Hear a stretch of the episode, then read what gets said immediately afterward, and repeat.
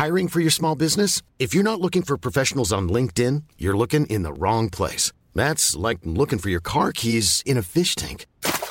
LinkedIn helps you hire professionals you can't find anywhere else, even those who aren't actively searching for a new job but might be open to the perfect role. In a given month, over 70% of LinkedIn users don't even visit other leading job sites. So start looking in the right place. With LinkedIn, you can hire professionals like a professional. Post your free job on linkedin.com slash people today. Hi, I'm Daniel, founder of Pretty Litter. Did you know cats tend to hide symptoms of sickness and pain? I learned this the hard way after losing my cat, Gingy. So I created Pretty Litter, a health monitoring litter that helps detect early signs of illness by changing colors, saving you money and potentially your cat's life. Pretty Litter is veterinarian developed, and it's the easiest way to keep tabs on your fur baby's health right at home. Go to prettylitter.com and use code ACAST for 20% off your first order and a free cat toy. Terms and conditions apply. See site for details. Hey, Dave. Yeah, Randy. Since we founded Bombus, we've always said our socks, underwear, and t shirts are super soft. Any new ideas? Maybe sublimely soft. Or disgustingly cozy? Wait, what? I got it. Bombus. Absurdly comfortable essentials for yourself And for those facing homelessness. because one purchased equals one donated. Wow, did we just write an ad? Yes. Bombas. Big comfort for everyone. Go to bombas.com slash ACAST and use code ACAST for 20% off your first purchase.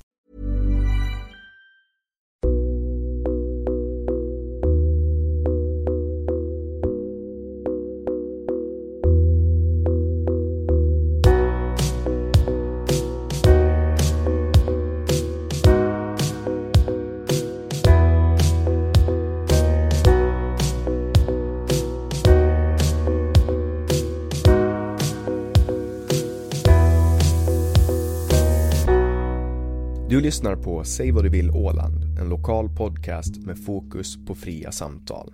Jag heter Jannik Svensson och producent för podden är Didrik Svan. Vår podd består av mastodontsamtal. Vi vill ha långa samtal eftersom vi då får chansen att verkligen gå in på djupet. Idén är att fokusera på fria samtal. Det här är ingen debatt eller någon form av duell där det finns en vinnare och en förlorare. Det här är ett samtal där vi lägger fördomar åt sidan och där målet är att minska polariseringen. Vi tror att öppenhet är grunden för det demokratiska samtalet och vi vill uppmuntra dig som lyssnare att välja att exponera dig för samtal med någon du inte håller med om, hur triggad du än blir. Det kommer att diskuteras en hel del politik i den här podden och för att du som lyssnare ska slippa tänka på vad jag som programledare står politiskt kommer jag att med egna ord redovisa det för er. Jag tror på öppenhet även för min del.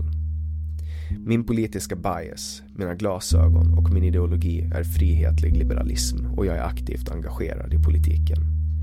Jag kommer att göra mitt bästa för att min partiskhet inte ska lysa igenom mitt uppdrag som programledare i den här podden. Men eftersom ingen människa kan vara objektiv så hoppas jag att ni med den här informationen kan åsidosätta mina eventuella brister och misstag. Det här avsnittet presenteras av Webax, hemsidor och innehåll.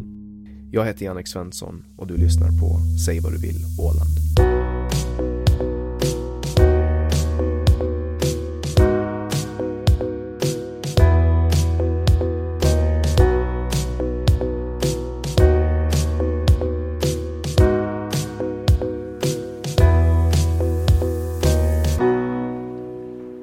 Palén jobbar till vardags på Mariehamns centralantenn. Han ställer upp i valet för Ålands framtid där han driver en högerlinje. Han driver också bloggen Knattes tankesmedja som dagligen retar upp många ålänningar. Välkommen hit Knatte Palén. Tack ska du. Heter du Knatte Palén på riktigt? Nej, det gör jag inte. Jag heter Sam Palén. Men Knatte har nog varit mitt, rikt, mitt, mitt riktiga namn egentligen sen, sen, ja, sen, sen början, sen jag kom ut till världen. Just det, så, så du har blivit kallad Knatte hela livet? Precis. Och, och jag, jag sa att du retar upp folk, eh, ålänningar med din blogg. Gör Mm. du? Är det, är det sa- sant eller hittar jag på det? Nej, det är till viss del sant. Åsikter som inte går riktigt, följer den rätta linjen retar upp folk. Mm. En viss del av människorna. Så, och så är det ju, alltså jag ser ju hela tiden hur folk är skitarga på dig på Facebook. Ja, För, för att du debatterar i eh, gruppen Säg vad du vill Åland, i gruppen som vi har stulit namnet ifrån. ja precis. Som Ja. vi för övrigt inte har någonting att göra med. Nej, eh, för övrigt eh, orsaken till att jag i början var tänkte att den där blogg, eller den där podden ska inte jag lyssna på. Det är fult att sno någons namn. Ja. Men jag ändrar mig. Vi frågar ju om lov. Ja, ja, ja det, det, eh, jag tyckte att det var lite dålig fantasi. Ja. Eh, men, men som sagt, jag, jag ändrar mig. Jag tycker det är en bra grej med bloggen. Men jo, det retar upp folk, det, det jag sysslar med i grupperna. Och då är ändå den här Säg vad du vill Åland. Där är det ganska många med samma åsikter. Klimataktionen var ju lite värre. När du var i den gruppen? Ja, alltså. det, Ja. det Kan, kan du inte berätta lite om det? För det, du blev väl utslängd från den gruppen? Ah, Utslängd eller ja, jo, blockerade. Eh, det var väl väldigt många som inte tyckte att jag hörde dit. För, för att du ifrågasatte klimatförändringen? Ja, no, jag, ja, jag höll ju inte med. Höll inte med att det är en mänsklig påverkan på, på klimatet. Vilket egentligen den gruppen handlar om då. Eller den gruppen handlar ju om egentligen från början att de skulle kunna eh, ordna sina klimatstrejker. Tror jag att början var. Men de höll ju på att posta sådana här inlägg där man klappar varandra på, på ryggen och säger att så här är det, oj oj, världen går under och så där. Så då tyckte jag att de satt linjen att man får debattera. Men det fick man inte. Så du, du var in och, och, och länka, alltså länkade du till bevis som, som höll din linje? Ja, Alltså det finns ju forskning från båda håll. Det, det, det, det måste ju alla vara överens om. Det finns forskare som, som tror eller vet att eh, människan påverkar och det finns forskare som tror och vet åt andra hållet. Och jag hör till de som lyssnar på de forskare som tror åt andra hållet så att säga. Och då hittar jag precis lika mycket artiklar om det och studier som man hittar från nu syns inga mina tecken, men som man hittar på rätt sida. Citationstecken, Yes. rätt sida. Så att eh, jag ansåg att, att det är ett bra ställe att ta en, deba en debatt på. Men, men eh, folk blev bara irriterade och arga och skrek att man skulle blockeras och, och sådär. Så att Och nu är du en känd klimatförnekare. jag kände väl att ta i mig och klimatförnekare är inte, jag avskyr det ordet. Eh, klimat har vi. Det, det är vi alla överens om. jag tycker det är ett fruktansvärt fult ord. Jag är en klimatrealist anser jag. Klimatet har varit jättebra i flera miljoner år. Eller jättebra, men bra. Eh, vi har nog många, många, många år kvar med ett bra klimat. För så sa ju folk också för tio år sedan när rasistdebatten var som mest eh, uppskruvad. Då sa ju folk också så här, jag är inte rasist, jag är realist. Mm. Så nu känns det liksom som att, att man har bytt ut rasist och bara bytt ut det mot klimatförnekare. Men det känns ändå som att det är så här samma människor. Du vet människor lite till höger. Mm, mm. Som, som var, först var de emot invandring och man fick inte prata om det och då blev de kallade rasister. Mm. Och nu är eh, ungefär samma personer klimatförnekare istället. Är du med på hur jag menar? Jag är med på hur du menar. Och, jo, eh, man blev ju kallad rasist av vänsterfalangen. Och man blir kallad klimatförnekare av vänsterfalangen. Egentligen.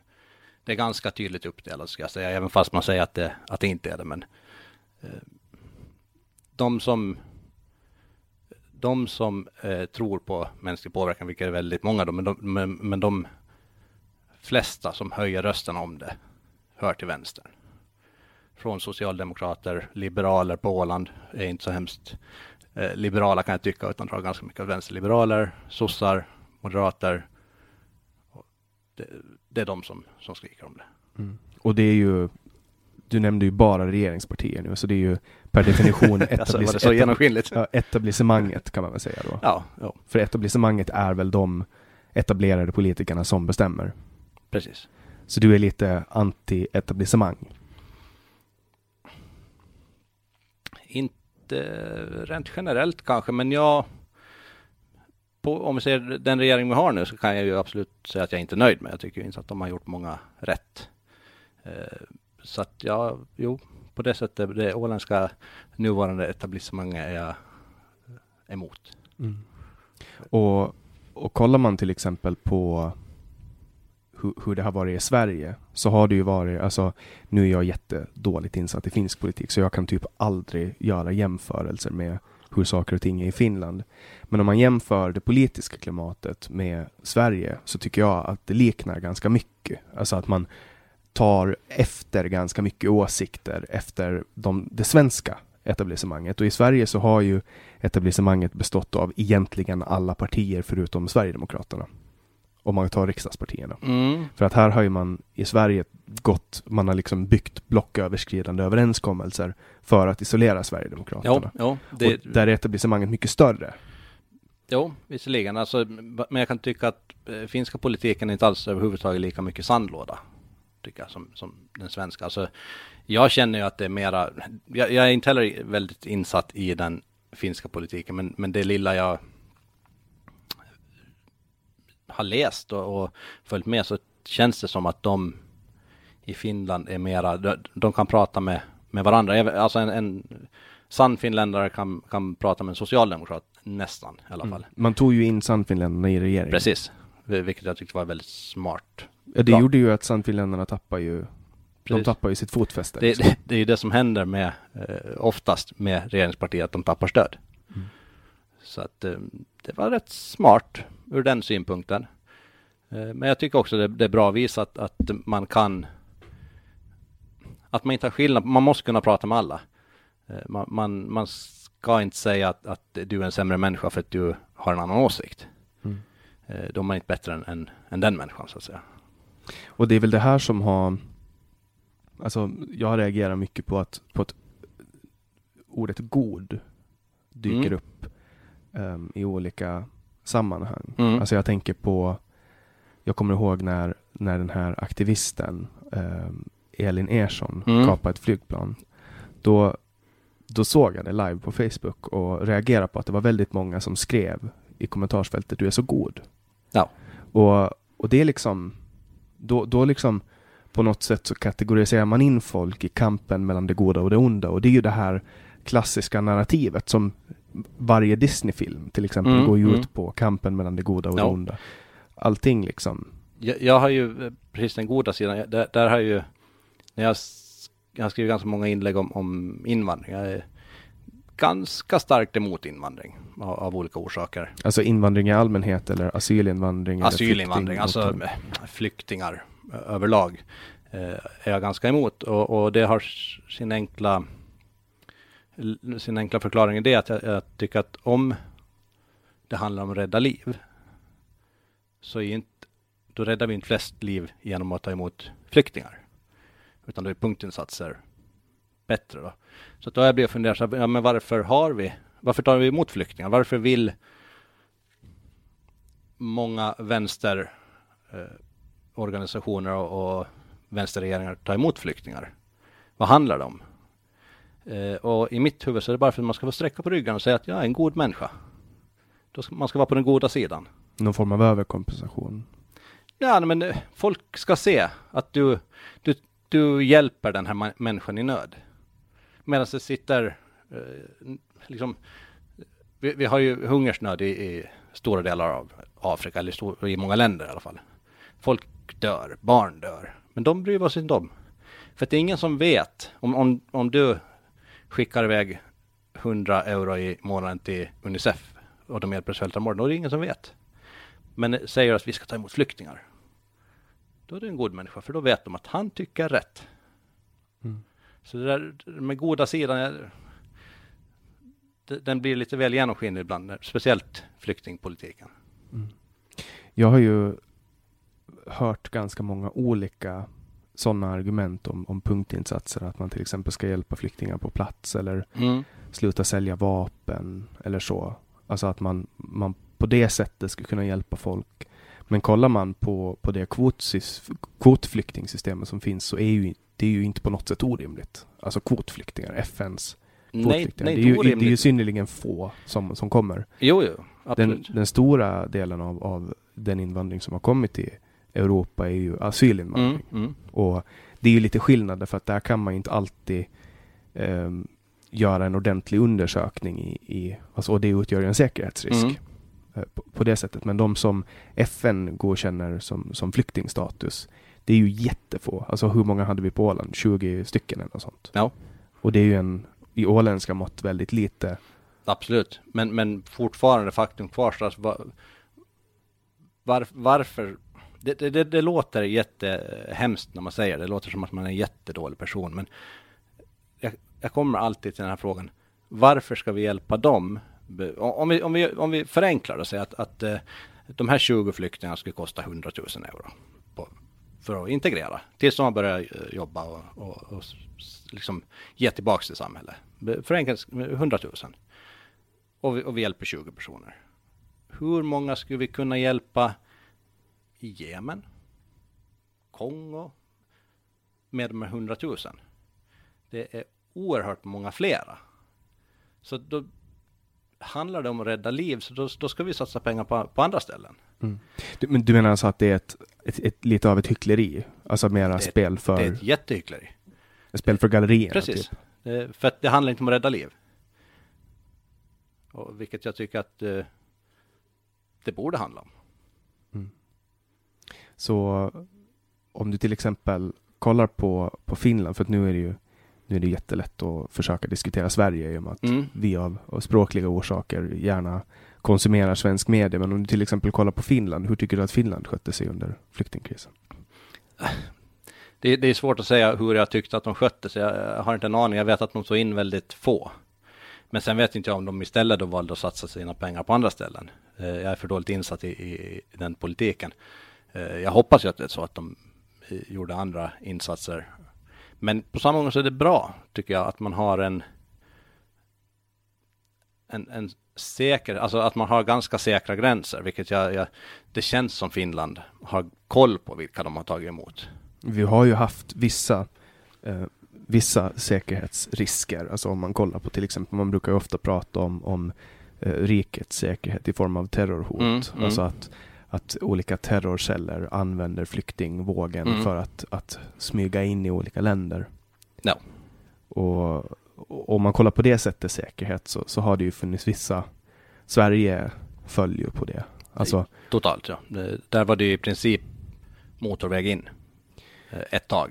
Ja, alltså han, han vad hette han, Akilov? Akilov. Han, han borde ju ha, inte ha varit i Sverige. Och, och här, här borde ju Migrationsverket ha, ha verkställt mm. hans, hans utvisning. Ja, men, uh. men så där har det ju funkat.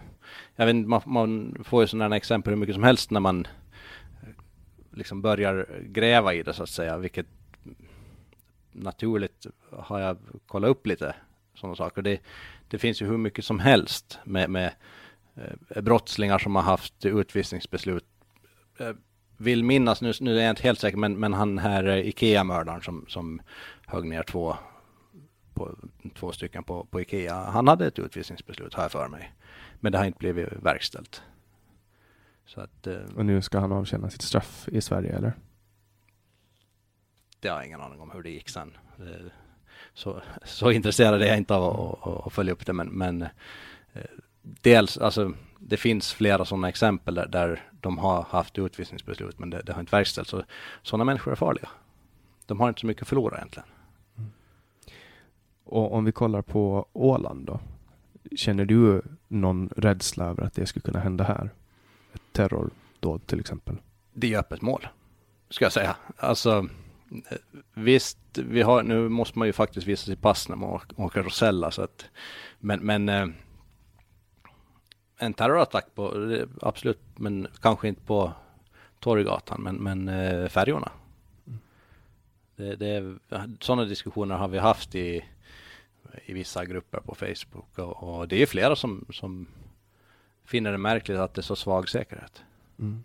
Eh, speciellt nu när det, eller nu, okej okay, nu, nu är flykt, den så kallade flyktingkrisen kanske har lugnat ner sig lite, men, men när det var eh, terrorhot hela tiden så här, så det är klart att det känns märkligt att det är så låg säkerhet på färjorna.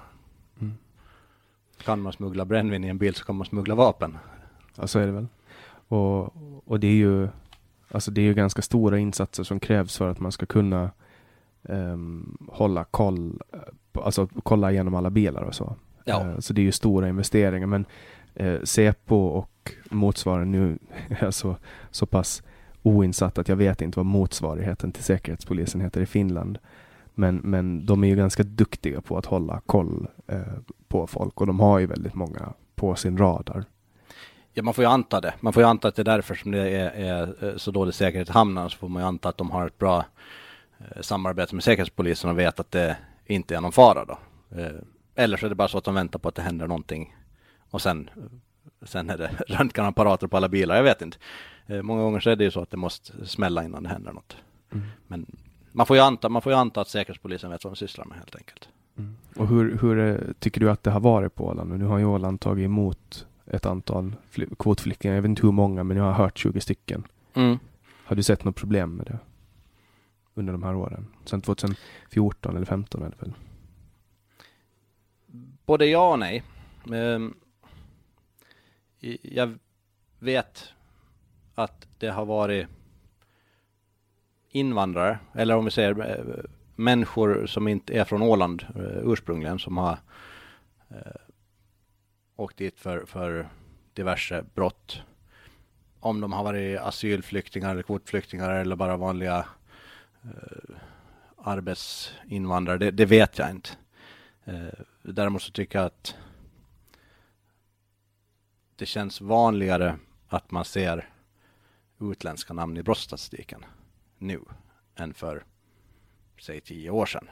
Men, men jag, kan inte, jag kan inte lägga fram en, en fakta om det inte, utan det är mer en, en det, känsla. Det är mer en känsla och det, det är mer hur, hur, man pratar om det också. Att det, jag menar om, om vi säger han här som stack ner kvinnan i, i Godby, han var väl kanske ingen eh, asylflykting, men han hade utländsk bakgrund. Eh, knarkligan som åkte dit över ett tag som var det eh, rumäner med alltså utländsk bakgrund. Um, det, är ju ändå, det är ju ändå ett europeiskt land. Det, jo, jo, men, men ändå utländsk bakgrund så att säga. Uh, men för då är ju någon från Sverige också utländsk bakgrund. Visserligen. Om man ser det på det visserligen, sättet. absolut. Ja. Men, men ser, du någon, ser du att det går någon skillnad där på till exempel Rumänien eller Sverige? Um, hur menar du skillnad? Alltså om, om klassas en svensk som flyttar hit som utlänning eller är den på något sätt ändå hybridålänning för att vi har tillhört Sverige? Nej, nej visserligen så är ju en, en, en svensk även en invandrare. Det, det måste man ju säga. Men... För jag var ju invandrare i Sverige när jag bodde där ja. under de tre åren. Men, men jag hade ju väldigt mycket lättare att identifiera mig med svenskar. Ja, det, I och med att jag delvis har svensk släkt. Och ja, ja det är klart språk. att det är lättare att smälta in om du kommer från ett, ett land med, med eh, samma seder och speciellt samma religion och sådana grejer. Det, det, är klart att folk som flyttar till Åland från våra grannländer, det är klart att de har lättare att, att smälta in än vad någon från Mellanöstern har. Nu är inte Rumänien Mellanöstern, men, men eh, det, det, är ju, det är ju lättare alltså att komma från från samma område så att säga och smälta mm. in. Och det har väl mycket med värderingar att göra? Alltså att om man kollar på... Ja, religion skulle jag säga är väl största orsaken till att det är svårt att smälta in för många. Och det är väl religion som har eh, på ett eller annat sätt de värderingar som finns i samhället återspeglar den religion som har funnits. För att det är väldigt mycket mera likhet mellan till exempel Syrien och Saudiarabien än vad det är mellan eh, Syrien och Danmark. Och mera likhet mellan Danmark och Norge och till och med Danmark och USA. Ja, visst är det så. På grund av att det är religionerna som... Ja, nu finns det ju kristna i Syrien också förstås, men det, det är ju muslimsk, muslimsk majoritet. Så mm. att, och det är klart att det, att det styr hur ett land blir, blir uppbyggt och med vilka seder man har och För att alla lag härstammar ju på något sätt från, ja. från religion liksom. Från början, absolut. Och det är, ju, det är ju alltid Gud som har gett lagen. Både i de, båda de nämnda eh, religioner, så kristendomen och, mm. och islam, så är det ju Gud som har gett ja, lagen. Tack och lov så har vi kommit så långt att vi har valt att släppa på det. Ja. Eh, vilket jag tycker att skulle vara det absolut bästa om, om eh, flera ska göra. Men det finns ju fortfarande spår. Nu har de nyligen tagit bort det, men jag har vittnat i rättegång där jag har fått svära vid Bibeln, liksom, mm. med en hand på Bibeln. Att jag, ska... Mm. jag har aldrig råkat ut för det faktiskt, så, så att eh, jag, tror att jag, inte, jag tror att jag inte skulle gå med på det faktiskt. Man får ju svära vid lagboken också, ja, men, ja. men alternativet har funnits där väldigt jo, ja, länge. väldigt länge, liksom. ja, absolut. Det, det, är en lite rolig grej när man tänker på det, så att det, det är inte så länge sedan som, som sånt fanns, så att mm. säga. Men, men som sagt, vi har kommit lite längre nu i vår utveckling så att vi har förstått att lämna sagor bakom oss. Jag är ju inte helt, alltså det här kan vara, jag, jag reserverar mig för att det här kan vara ett efterhandskonstruerat minne, men jag är tämligen övertygad om att vi på mitt dagis i slutet på 90-talet bad bordsbön. Mm, ja, men det gjorde vi också. Eh, Jag har sagt den där tack gode gud för maten, amen tack eller vad man ska säga. Och, och sånt där. Så att, eh, och jag är född 80 så att eh, jag gick på dagis. Slut. Mellan 84 och 86 då typ. Ja. Sådär.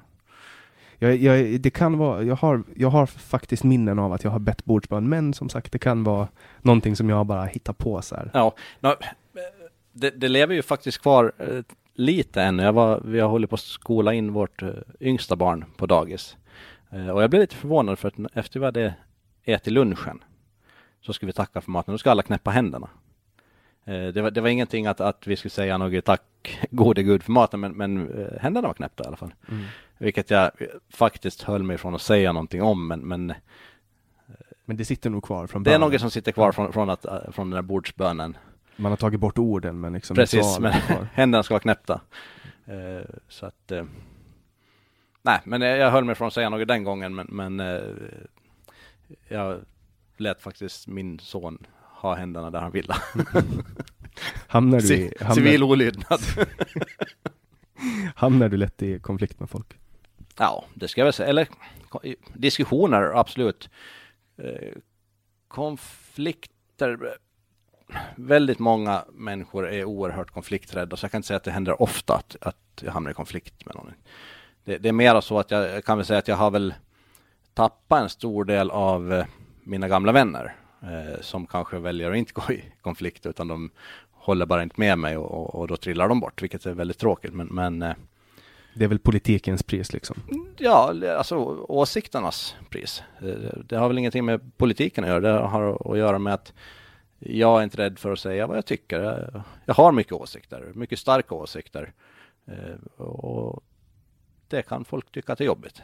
Mm. För, att, för att citera Dan Eliasson, som jag kan tänka mig att du tycker väldigt mycket om. eh, vad för trauma har du upplevt som har gjort dig till en så provokativ människa? Eh, Jag skulle vilja säga att jag, att jag tänker lite för mycket ibland. Men Jag, jag övertänker, eller kanske inte övertänker, men eh, den, den stora massan tror jag inte tänker alls.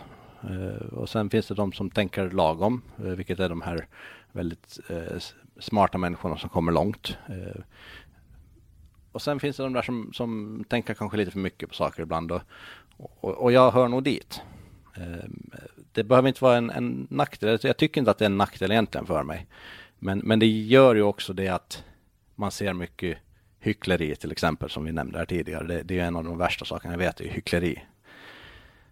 Um, bara en sån sak som när vi diskuterar, också på Facebook, det är, ju, det är ju där alla de diskussionerna egentligen tar plats nu för tiden.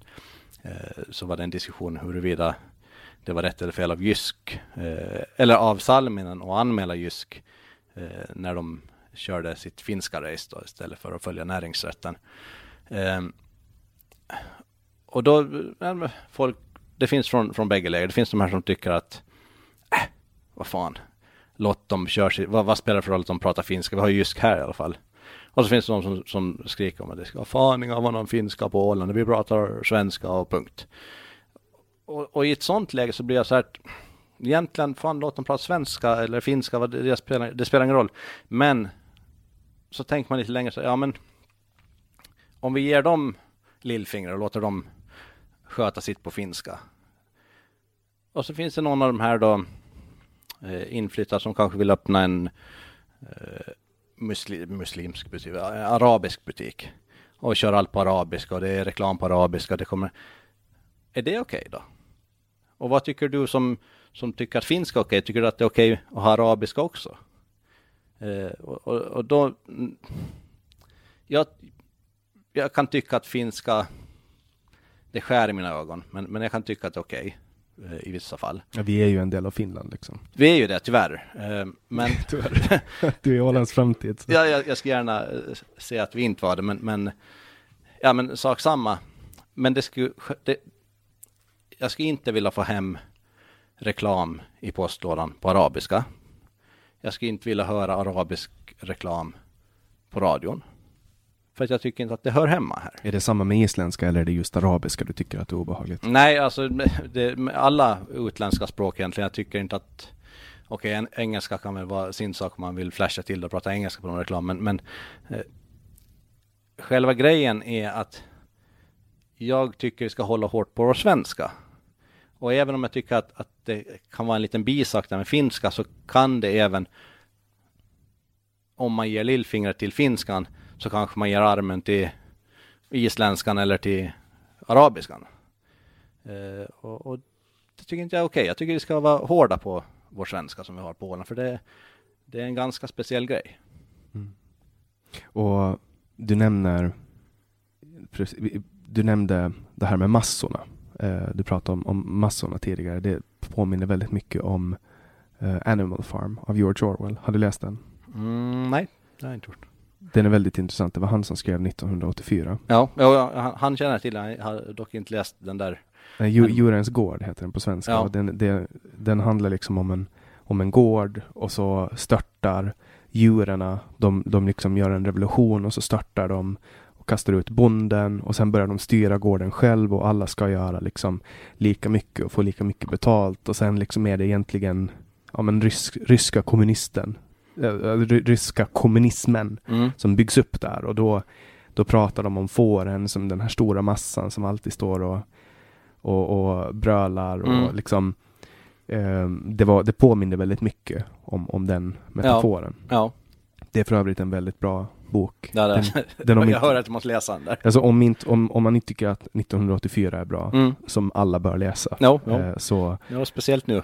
Ja, speciellt nu. Det finns mycket, det är lite obehagligt att läsa mm. den nu. Man tänker att den är skriven på fucking 40-talet. Ja, det, det, det... man gör många o, o, obehagliga insikter. Ja, man blir fundersam. Mm. Det, det, måste jag erkänna att man, man blir. Han var en, en person av, av väldigt starkt intellekt som, som lyckades liksom knäcka det här och det var ju samma med Vil Wilhelm Moberg när han beskrev eh, redan på, på 60-talet så, så införde ju han, eller införde och införde, han skrev en text i Dagens Nyheter om demokratur. I en demokratur råder allmänna och fria val. Åsiktsfrihet råder formellt, men i politiken och massmedia domineras av ett etablissemang som anser att bara vissa meningsyttringar ska släppas fram. Konsekvensen blir att medborgarna lever i en föreställning att de förmedlas en objektiv och allsidig bild av verkligheten. Åsiktsförtrycket är väl dolt, den fria debatten stryps. Dock ska tilläggas att det i definitionen för demokratur finns med det faktum att majoriteten av människorna i detta samhällstillstånd själva inte uppfattar att de lever i en demokratur. Mm. Och här har man då slagit ihop demokrati och diktatur. Ja. Och det, jag tror att, att väldigt många känner igen sig i den bilden av demokratur. Alltså just det här att det finns en etablerad åsikt som, som ska dominera och det var väl det som, som du var lite inne på. Mm, mm. Att rätt och fel åsikt. No. Och jag som står i mitten av allt det här, som bokstavligt talat står i mitten av mm. det här. Som nu sitter ner och pratar med allt från människor jättelångt till vänster till människor jättelångt ja. till höger och, och, så kan se att det finns någonting hos båda sidor som är värt att bejaka men att man kan inte se hela sanningen med ett par glasögon. Att man måste liksom på något sätt blanda ihop sig för att kunna få, men sen ser jag också den här enorma oviljan att vilja prata med folk. Ja, det, det där tycker jag är roligt, den enorma oviljan, för för mig så tenderar det att komma från vänsterhåll. Det, de som säger att de inte har skillnad på, på människor, de som säger att allas lika värde och sådana saker, är egentligen de största hycklarna.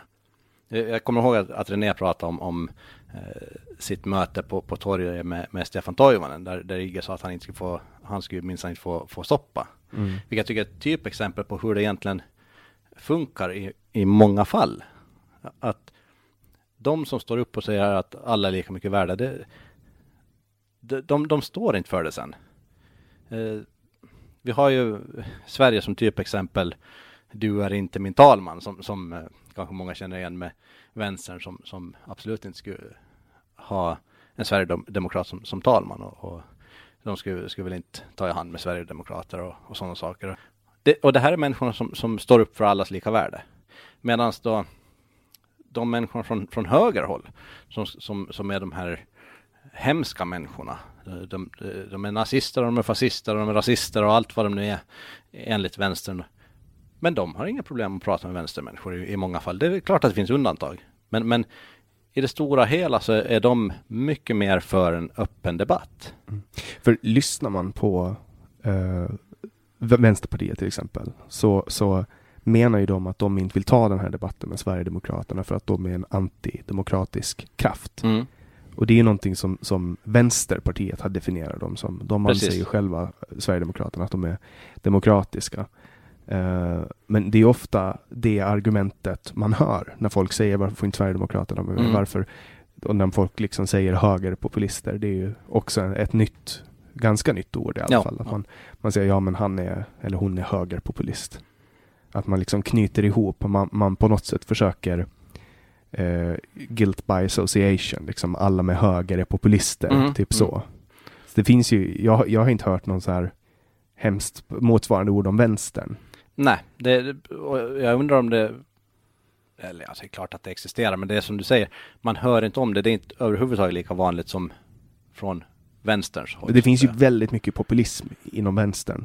Alltså jättemycket populism Ja. inom vänstern. Det finns det. Alltså att Eh, man- Men, men det, det som, som Men man säger ju aldrig vänsterpopulist. Jag hör inte nej, vänsterpopulist. i nej, nej man, man, hör, man hör inte talas om det. Eh, Men det är ju också för att eh, det är ju det här goda hatet som kommer fram. Alltså du, du, tycker, du, tycker du rätt så får du säga vad du vill egentligen och alla accepterar det och, och håller med. Du kanske till och med får en klapp på axeln för att du kallar någon för rasist som, som överhuvudtaget inte alls kanske har någonting emot folk med utländsk härkomst. Men, men du får kalla den personen för rasist för att, för att den personen inte håller med i dina åsikter. Eh, och, och, och det är helt okej av den stora massan. Mm. Och, och sånt där kan, kan röra upp oerhörda känslor i mig. Man blir, blir ilsken när man, när man hör, hör om det och ser det. Och, och ja, nej det, Det är intressant. Det är intressanta tider vi lever i och, och jag tänkte på eh, jag, är, jag är helt inne på det här med litterära och musikaliska referenser idag. Mm. Det bara kommer. Nu när du pratar så, så tänkte jag på eh, Kents senaste album där de, där de sjunger att nu är hat okej om det kommer från rätt håll. mm, Inget slår hårt som vänstervåld. Ja. eh, och, och vänstervåld, det pratas ju ganska lite om, om vänstervåld. Väldigt, väldigt lite. Det, och det ser man om man eh, lite beroende på, jag är med i väldigt mycket grupper på, på Facebook, bo- både inte, inte vänsterextrema grupper, inte för, för eh, det ska man passa sig för. Eh, Men, men eh, jag. Är du rädd för att bli kommunist av att vara där? nej, nej, men däremot så har jag faktiskt en, en, be, en bekant som har råkat ganska illa ut. Alltså fysiskt? Han har råkat ut för, för hot om våld och hot mot sin familj och, och, och sådana saker. För att han var med i en vänstergrupp och inte höll med utan ifrågasatte och, och, och debattera.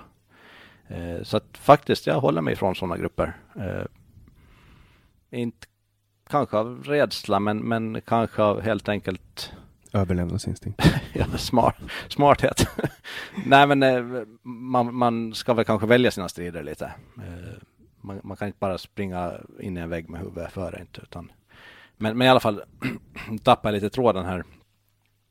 Eh, faktum att jag glömde bort vad Vi pratar om vänstervåld. vänstervåldet. Och, eh,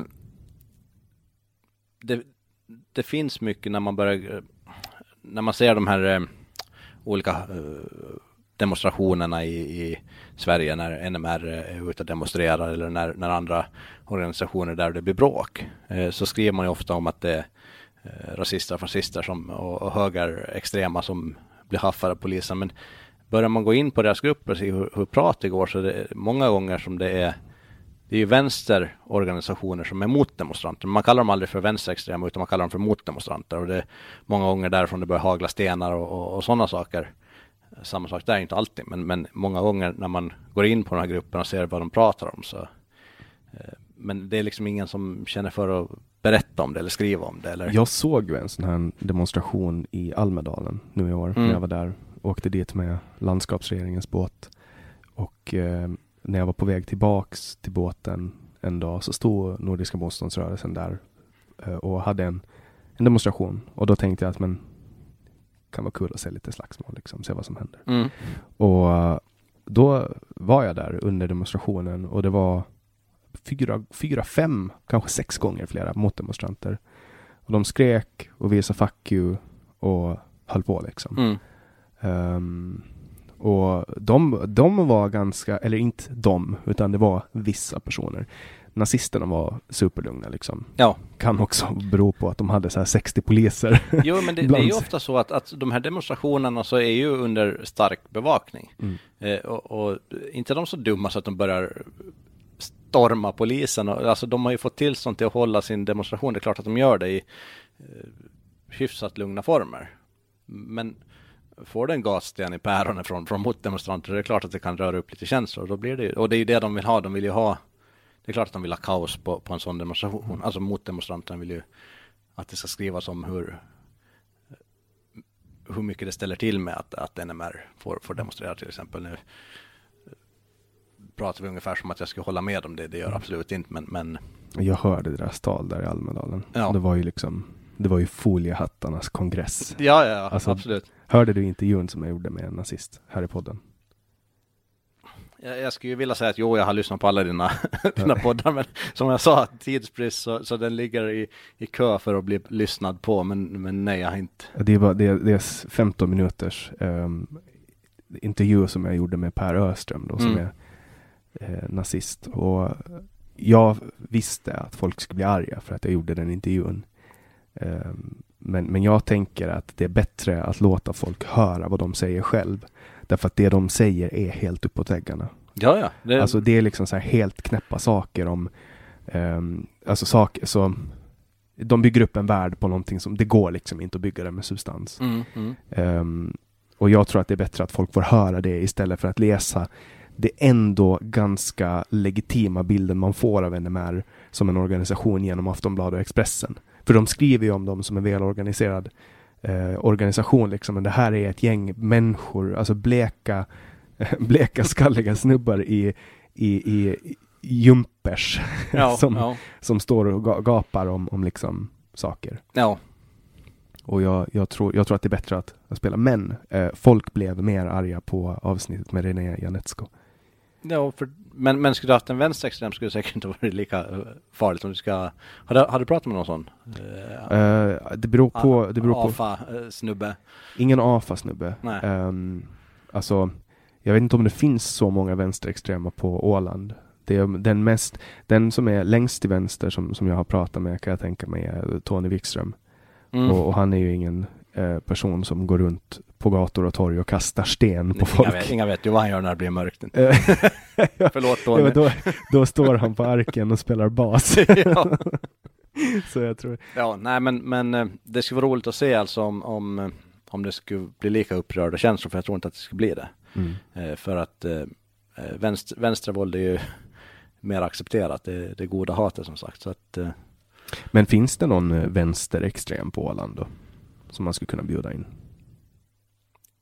Ingen aning faktiskt. Det finns folk långt till vänster, det vet jag. Ja. Eh, det, har det var ju några klisterlappar uppe från några vänsterorganisationer här förra, förra sommaren. Eller vad? Men, men jag, jag vet inte riktigt vad, mm. vad det finns för, för gängar. Det finns säkert om, om man letar, om man lyfter på stenarna. Mm. Ja, det är ju, Åland är ju ganska litet. Och, ja. och det finns ju liksom, det finns ju inte heller vad jag vet i alla fall någon, någon uttalad nazist på Åland. Nej, det tror jag inte. Alltså, eh, det, det finns höger och vänster människor på, på Åland, men inte finns det liksom, vi har ju inte, vi har inte de problemen ännu. Mm. Eh. Men kryper man, alltså kryper man riktigt, eller kryper, nu, jag upplever att alla partier har krypit väldigt mycket in mot mitten. Att du och jag ja. skulle hålla med om väldigt många saker. Jag är liberal och du är, vad, jag, skulle, jag skulle säga tvärtom, jag skulle säga att mitten finns inte mera. Alltså jag, jag ser allting som en ganska rund, alltså en, en ganska stor gruppering mm. i mitten. Liksom. Att alla har krypit in mot det här konflikträdda. För att man, man är ju lite konflikträdd om man är i mitten. Man mm. tar lite det bästa av höger och vänster. Ja, liksom. visst är det så. Men, men jag, jag håller inte med dig. Jag, jag ska säga mer att, att från att det har funnits många partier i mitten så har det liksom blivit tomt i mitten. Nu är det Alltså det blir mer polariserat, så att nu är det mm. antingen till vänster eller till höger. Ja, ja jo på det sättet, absolut. Men kollar jag skulle, du på... Jag skulle säga att mitten suddas ut. Men kollar du på den de facto-politiken, alltså det är ju en, en sak är ju eh, vad människor säger, mm. men en annan sak är ju regeringsprogrammet. Mm. Och kollar man på de senaste tre regeringsprogrammen så har de varit ganska i mitten. Det har liksom inte spelat så stor roll om det är Centern. Ja, ja det, det, kan jag hålla med om att de har varit väldigt lika i vad de har eh, sagt på, på, eh, på sina valkampanjer och, och, och sådana saker. Och sen, sen liksom kolla på Camilla Gunell. Hon har suttit nu i två regeringar i rad. Och den ena med Liberalerna och den andra med Centern. Mm. Och, och hon, hon var vår första gäst, det första avsnittet vi släppte ja. var med henne. Och jag blev förvånad över hur eh, mitten hon var. Alltså det som man kanske lite nedsättande brukar kalla för gråsosse. Men hon var verkligen inte så som jag trodde att hon skulle vara i diskussion. Mm. Alltså att hon var ganska men, i mitten, ja. kan man tycka. Men sen å andra sidan kanske man måste vara det för att vara partiledare. Det finns ju kanske ingen riktigt, riktigt skarpt profilerad partiledare idag på Åland. Nej, alltså du, partiledare de, de säger ju det de, de får säga helt enkelt. Inte, inte vågar de ta sig ton. Men man måste, man måste samla upp liksom. Och så är det väl också i Sverige. Det är väl det som har gjort att Jimmy Åkesson har blivit så populär. Att han är den enda som inte har behövt spela efter regelboken. Han, han är ärlig. Han, han eh, säger ju det han vill säga utan att vara rädd för att någonting ska Ja, han blir inte av med sitt jobb så att säga. Nej. Och det är väl samma med Donald Trump också, mm. som gav honom övertaget över mm. Hillary Clinton. Ja, det visar också ganska tydligt att folk uppskattar eh, ärlighet. Mm. Eh, att man, man inte vi kommer tillbaka till att man inte hycklar helt enkelt. Eller så var det bara så att det. amerikanska folket hatar Hillary Clinton. Alltså, hon är ju inte så populär egentligen om man kollar. Nej, det är hon ju inte. Alltså, hon är ju en, en eh, ja, vi ska inte tala allt för illa om henne, men, men hon är ingen bra människa. Mm. Det, men, men ja, jag kan ärligt säga att, att i, i början av presidentvalet så framstod Trump som en total clown för mig. Jag fattar inte, vad håller de där jänkarna på med? Eh, men det var egentligen för att jag följde ju TV4-nyheterna och SVT och, och sådana saker. Men börjar man sen eh, kolla upp lite mer. Det är ju det, alltså nät är ju, det är ju helt underbart. Man kan kolla upp vilken nyhetssajt man vill. Eh, och han är ju faktiskt rätt smart ska jag säga. Han har gjort ganska många bra saker hittills. Ja, man, man är ju bilden av honom är ju att han är en Pelle Jöns. Ja. Han är ju, han är ju en väldigt speciell, alltså som person. Han är en kuf. ja, det är ett ganska bra sätt att, att beskriva honom. Och han är ju men, väldigt tövlig. Men, ja. men sen om man ser till vad han har gjort. Det är lite lustigt också. Alltså nu har ju då eh, Amerika väldigt, alltså deras arbetslöshet går ju neråt. Eh, sen han kom till makten då. Eh, så vitt jag vet har han inte startat något krig ännu. Inte ännu nej. Han har startat färre krig än, än Obama gjorde. Ja, eh, det var lite dit jag ville komma. Men liksom och, och de drog sig ur Parisavtalet men de har ändå liksom eh, sänkt sina utsläpp. Mm. Eh, så att det kanske var lite så här jag kan ju tycka att, att det var lite dumt att dra sig ur Parisavtalet för att det gör att, att ganska många andra kan känna att de också kan göra det. Ja, men om... Jag tror inte att han bara liksom hade nerverna på avtalet och tyckte att det var ett dåligt avtal dra sig ur, utan jag tror att han har ganska bra rådgivare också. Det, det är samma sak där. Han hade ju Elon Musk tills Elon Musk tyckte att han var för clownig och ja. avslutade. Liksom. Men, men, men jag tror liksom att, att sitter du på, på den högsta posten i världen så har du heller inga clowner runt dig. Även fast vi vill få det att framstå som det. Men, han har ju haft vissa tveksamma figurer som han har tagit in. Men de har ju fått gå. Det... Jo, jo, alltså det, det, funkar väl som, som vilken plats som helst, alltså vilken arbetsplats som helst. Sköter du inte så går det. Eh, och många har ju fått sparken, eller vad vet vi varför de har gått därifrån, men, men eh, men sen det var ju typ det här med hans advokat och porrstjärnan. Alltså att han har legat med en porrstjärna uh, och sen betala henne under valkampanjen för att inte säga någonting. Mm, mm. Men då känner jag samtidigt så här att varför skulle inte han kunna få ligga med en porrstjärna och vara president? Det alltså har, Bill Clinton ju... fick ju ligga med en praktikant och fortsätta vara president. Alltså... Och sen, sen fick Bill Clinton komma hit och, och visa upp sig också ja. utan att någon tyckte att det var något konstigt med det. Ja. En bra människa. Och nu, nu läste jag i dagarna om, om han här miljardären.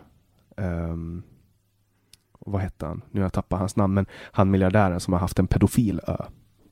En pedofil, det där är nog jag har missat okay, okej, okay, du har missat det. Då ska, jag, då ska jag dra en kort recap med med hänvisning till att alla som hör på min recap vänligen eh, uppsök källor och för att söka en mer nyanserad bild av det här. För att här kommer en ganska kortfattad introduktion till den här miljonär, miljon, miljon, miljardären som heter Epstein, heter han, samma namn som... Ah, jo, jo, jo. sorry. Mm. Han hade ju samma namn som, som Beatles manager, ja, men ja. ingen vet riktigt varför han är rik.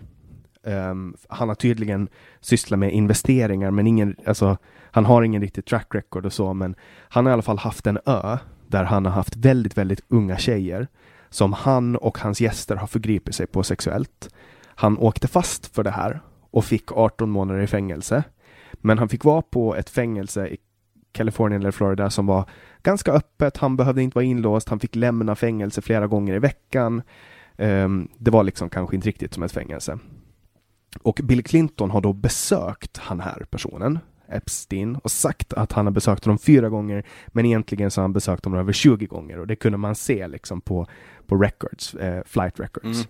Mm, och, och sen då så åker Epstein fast eh, och, och han har då väldigt mäktiga kontakter och så dör han i häktet. Han, han tar livet av sig i häktet när han egentligen borde ha varit på Suicide Watch. Mm. Och, och, nu går det ju väldigt många teorier om att Bill Clinton på något sätt ska ha varit Ja, det, det är ju alltså det, det, där, det är klart att det där föder konspirationsteorier. Eh, för det var ju så att han, han först försökte ta livet av sig då en, enligt media och sen hamnade han på Suicide Watch. Yes. Och sen tog de bort Och sen tog de bort det, mitt ja. alltså tog de bort det och då tog han livet av sig. Och den kameran, han ska då gjort det här i cellen. Jo, kameran Övervakningsfilmen var, ja. var borta. Det är klart att sådana här föder konspirationer. Och, och... Men, men sen också, är det så konstigt att det föder en konspiration när han har bedrivit en fucking pedofilbordell. Alltså förgripit sig på barn. Mm, mm. Och, och flyger dit folk som har fått förgripa sig i så här sexorger på barn. Nej, och vem vet, alltså man vet ju med 100% säkerhet att, att Bill Clinton gillar unga tjejer. Och man vet med 100% säkerhet att, att Bill Clinton har besökt honom. Mm. Vem vet liksom? Alltså, jag vet, inte att, och det, jag vet inte om det är så långsökt att kalla det för en konspirationsteori. Nej men så är det med många konspirationsteorier. Att, att bara, bara för att det, det, handlar ju om vem som börjar som, vem som börjar nysta i det. Börjar etablissemang, etablissemanget eh, och, och dra fram teorier, då är det inga konspirationer. Eh, gör en, eh, en högerförening det eller en eh, klimatförnekargrupp eh, det, då är det konspirationsteorier. Så att det, det handlar mycket om vem det är som nystar upp saker och drar fram nyheter. Och... Det var ju väldigt många försök att dra um, Donald Trump i, under samma liksom kam som, som Epstein. Men det finns eh, dokumenterat att Donald Trump har kastat ut Epstein och bannat honom från att komma tillbaks mm. till hans, hans estate Mar-a-Lago i Florida för att han har um, övergripit sig på en tjej eller tafsa på en tjej ja. där liksom. Um, det är väldigt, det ska bli spännande att följa och se vart det här leder. Det är onekligen sånt som, alltså maktmissbruk, när sånt uppdagar sig. Jag, tycker att det är spännande. Det, det som är, är intressant är att se om det händer någonting eller om det bara liksom eh, rinner ut i sanden så att säga. Eh, mm. rinner ut i sanden så då, då vet man att det är någonting som är som är fuffens med det så att säga. Mm. Så att, eh, ja, han skulle ju vittna. Mm. Det, no. ju, och... ja, han, han, hade ju mycket, mycket att berätta. så mm. att, eh, det sägs ju också att han hade väldigt, väldigt mycket kameror i sitt hem och hade väldigt mycket bevis mot folk. Just det, ja. Både äktenskapsbrott och sådana grejer. Att han hade mycket hållhakar. Nu gled vi lite in på amerikansk politik och det är ju okej okay, tycker jag. Vi har ju fortfarande mer än en timme på oss att, ja. att prata. Eh, vad, vad vill du prata om?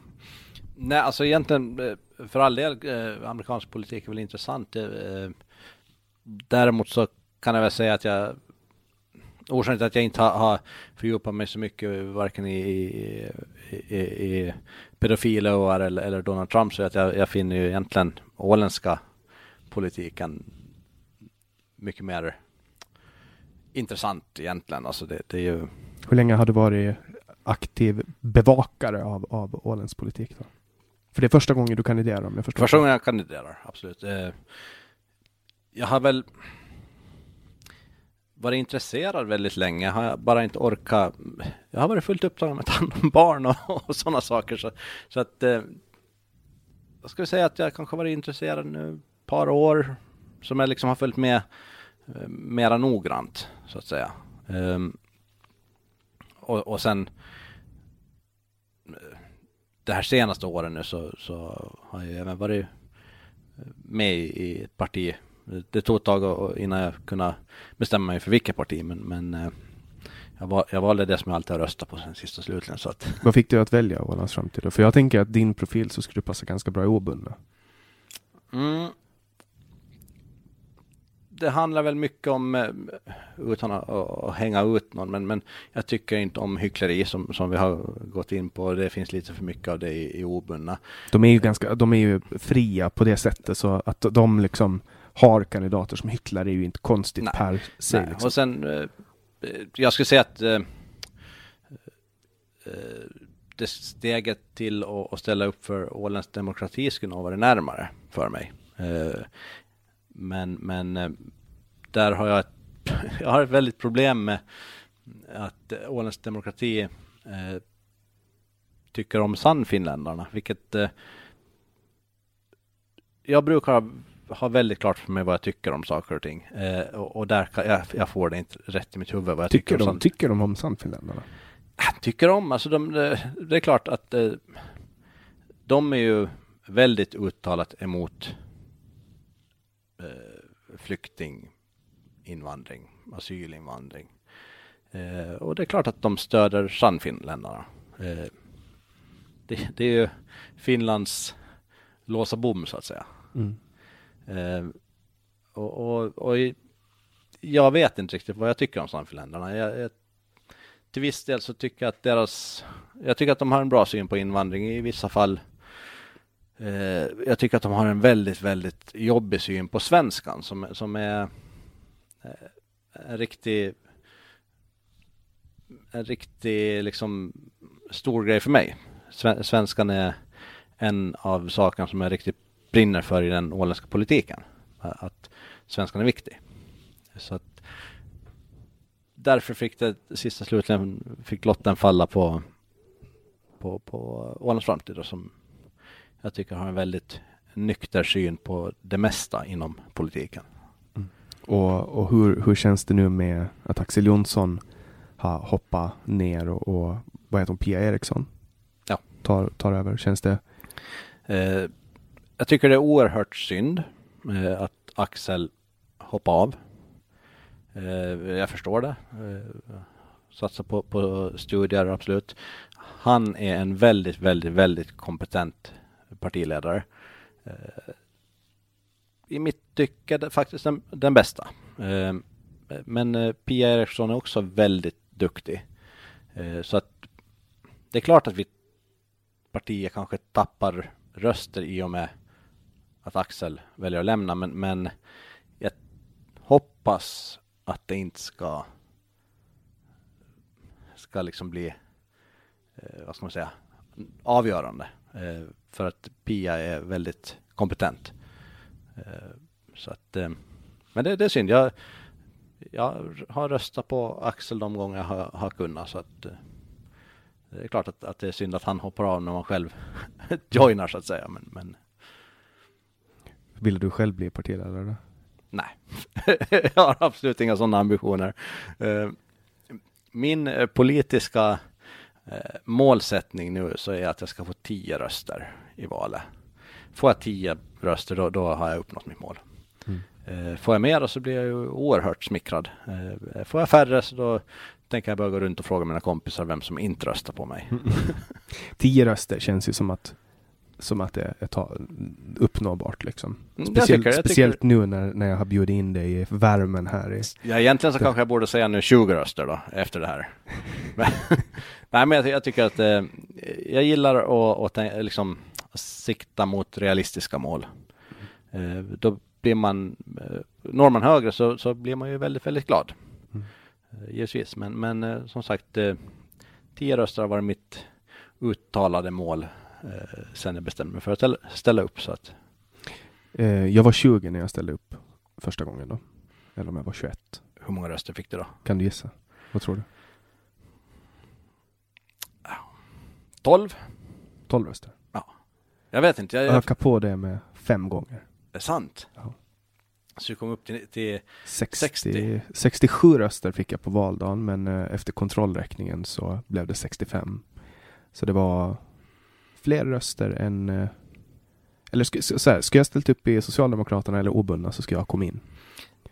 Ja, det är ju så. Det, det är ju taktik också. Om, om, om man har som målsättning att ta sig in i lagtinget, så då, då måste man tänka efter vilket parti man ställer upp för.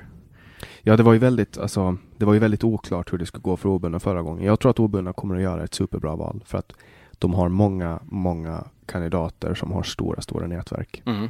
Ja, jag tror också att det går bra för obundna. Alltså, jag, jag hoppas ju att eh, vi får till ett regeringsbyte.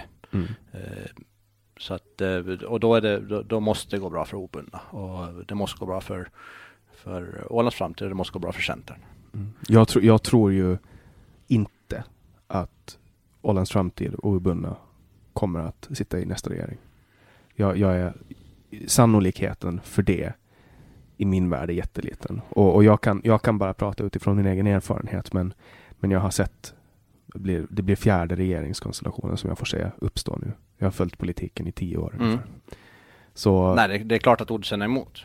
Eh, Det, det, det måste jag ärligt säga, men, men Och sen tror inte jag heller, nu, nu, nu ska jag vara lite tuff mot ditt parti, men jag tror inte att, att uh, Ålands framtid med idag är regeringsmogna och det tror jag inte att obundna är heller. Och sen är det klart att man behöver inte vara regeringsmogen eh, för att det demokratiska systemet utgår ifrån folket och så vidare. Men jag tror att det skulle skapa mera instabilitet än vad det skulle skapa stabilitet. jag, jag tror att Åland skulle må bra av det. det jag, jag tror att det börjar finnas så pass mycket eh, politikerförakt, så mycket missnöje mot eh, både förra och den här regeringen. Så jag, jag tror att det behövs en ganska radikal förändring. Så att, eh, jag, jag tror inte att det på något sätt skulle vara dåligt. Eh, sen kan jag till viss del hålla med om att eh, det är väldigt, väldigt osannolikt kanske att vi får se en, en, en, en så stor förändring. Men, åtminstone nu känns det så. Det, jag, men jag tror att mycket hänger på Moderaterna. Hur det går för Moderaterna i valet. Uh, för, för jag menar, skulle du kunna tänka dig att regera med Centern till exempel? absolut. Tror du att de skulle kunna tänka sig att regera med er? Det vågar jag inte säga absolut någonting om faktiskt. För jag, alltså, eh, man, man har ju sett eh, många konstiga beslut när det väl kommer till eh, kritan att man ska börja få lite makt. Eh, då, då kryper eh, syltryggarna fram och det blir liksom, det blir mycket märkliga beslut. Eh, så att jag vågar inte säga någonting om det. Jag, jag absolut skulle inte ha något emot eh, att se en regering med Centern, obundna och, och Ålands framtid. Eh, Jag tror att det skulle bli en skitbra grej. Sen ska jag absolut inte sätta mig i en regering med, med eh, sossarna till exempel. Det vill ju inte jag heller. Jag tycker ju Nej, vem vill det? Det kan väl inte finnas någon som... som Jag, ty- jag tycker ju att det eh, tråkigt om, om mitt parti ska behöva regera med Socialdemokraterna Mm. igen. Just för att jag tycker inte att de har det folkliga stödet för att kunna Nej. tackla den ställningen. Liksom. Jag hoppas att de gör ett rekorddåligt val. Alltså så att, eh, så att man faktiskt får svart på vitt att de har fel. Åtminstone enligt folket. De Ja. är ju, Ja men det är enligt folk, det är folket som bestämmer. Så, så att, eh, så att jag, jag, jag det, det ska vara det, det ska vara minst lika bra att de gör ett dåligt val som att, att, eh, att jag gör ett bra val. Mm. Jag, jag tycker att, att um, anledningen till varför jag inte vill ha uh, Socialdemokraterna i regering, om, om vi utgår ifrån att jag då kommer in med Liberalerna och regerar, uh, är att jag, jag tycker att, att vi behöver vända på den här kollektivistiska vågen som, som har, har trendat. När folket uppenbarligen, fler personer, vill gå åt det individualistiska hållet Mm. kolla på Sverige också. Det var flera personer som röstade för högerpolitik. Eh, och det slutade med att vissa allianspartier vek sig och gick över och släppte igenom en vänsterregering Mm. istället för att vänstern skulle vika åt folkets vilja. Lite som att Moderaterna blev stödhjul åt, åt eh, sossarna här nu. Ja, och så blev utfallet och jag tycker att det är jättetråkigt. Men kollar man också på Moderaternas politik. För mig är det en jättestor paradox att Ville Valve, som är moderat, har suttit som social och hälsominister medan Camilla Gunell har suttit som näringsminister. Att det borde ha varit tvärtom för att Mm.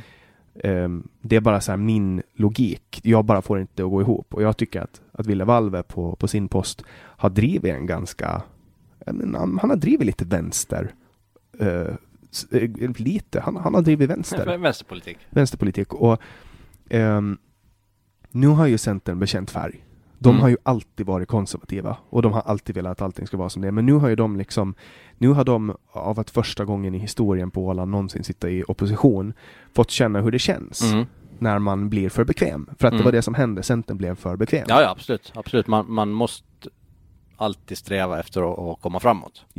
Och nu tror jag att, att när Centern har visat liksom sitt ansikte, att de, de har lite höger i sig, så tycker jag absolut att, att, att det skulle vara bättre med en, en liberal, moderat centerregering. Vad, hur ser du på en sån regering då? Ja, alltså eh, förlåt nu, men jag, jag vill ju absolut inte se Liberalerna i, i, i regering. Eh, dels är ju en av de stora grejerna så är kommunreformen. Mm. Alltså eh, det är ingenting som, jag- som jag stöder överhuvudtaget. Eh, och jag hoppas att, att regeringspartierna tappar oerhört mycket stöd på grund av det. Eh, för mig är skärgården viktigare. Eh, så att eh, nej, jag, jag skulle jag skulle nog känna att det var ett svek av Centern också faktiskt att sätta sig i en, i en regering med, med Liberalerna. Även om jag tror att de skulle kunna tänka sig att göra det. Och jag kan förstå din frustration. Eh, men, nu kommer en men, Men, eh, som ändå på något sätt är obli obliged att, att försvara regeringens linje, är att väljarna efterfrågar en kommunreform och de röstar efter en kommunreform. Och alltså en sån här stor reform, det finns ingen reform någonsin som har gått förbi friktionsfritt. Speciellt inte när det kommer till sådana nej, här nej, saker. så är det. Så är det. Och, och, och jag tror att om obundna och Ålands framtid och Centern ska ratta den reformen så skulle ni ha haft lika mycket haglande ilska mot er. Ja, att det- reformer skapar ilska liksom. Ja, ja, så är det. Och, och det, är, det är ju det som, som händer, alltså regeringspartier tappar stöd. Ja. Eh, så är det. det nio fall av tio så, så det, går det, ja, okej nu, nu, nu säger jag det utan att ha, ha fakta på fingrarna, men, men ofta så går det den vägen. Mm. Att, att eh, man tappar stödet. Så att det, det är ju det är ju mitt hopp nu att, att, att det har, folk har insett att den här kommunreformen är ingen vidare bra grej. Eh, så att, eh, och, och då känns det som att då kan det gå bra både för obundna och Ålands framtid. Hur vill du att, att kommunstrukturerna ska vara? Ja, egentligen så, så ser jag inte något problem med hur det är nu. Det är klart att det finns, finns problem, men, men jag tror inte att, att man eh, övervinner de problemen genom att bara bunta ihop allt i en stor kommun. Inte. Eh, jag tror att man måste eh, låta kommunerna till att börja med gå ihop av, av, av fri vilja. Och det gick ju inte. In, in, inte, nej, eh, och då tycker jag att man får försöka hitta andra vägar helt enkelt. Jag, kan inte säga att jag är tillräckligt insatt i och, och här berätta hur vi ska lösa det. Eh, men eh, tvång är aldrig enligt mig en bra lösning. Eh, tvång och lagar som säger att du får inte göra si och du får göra inte så. Eh, i många fall Ja, det, det hindrar utvecklingen ska jag säga. Och det hindrar liksom viljan till att och, och, och vilja utvecklas. Och pri principiellt så, så håller jag ju med dig där. Och jag är ju en, eh, en liberal i bemärkelsen att jag är en del av det liberala partiet. Eh, men jag är väldigt liberal. Mm. Eh, och jag kan tycka att, att det i mitt parti jag, jag säger ofta jag kan tycka, jag vet Mm. inte vad det är. Det är någon sån här, det är någon sån här eh, konflikträdd del i mig som har bara, du vet, lingvistiskt korrumperat Mm. mig.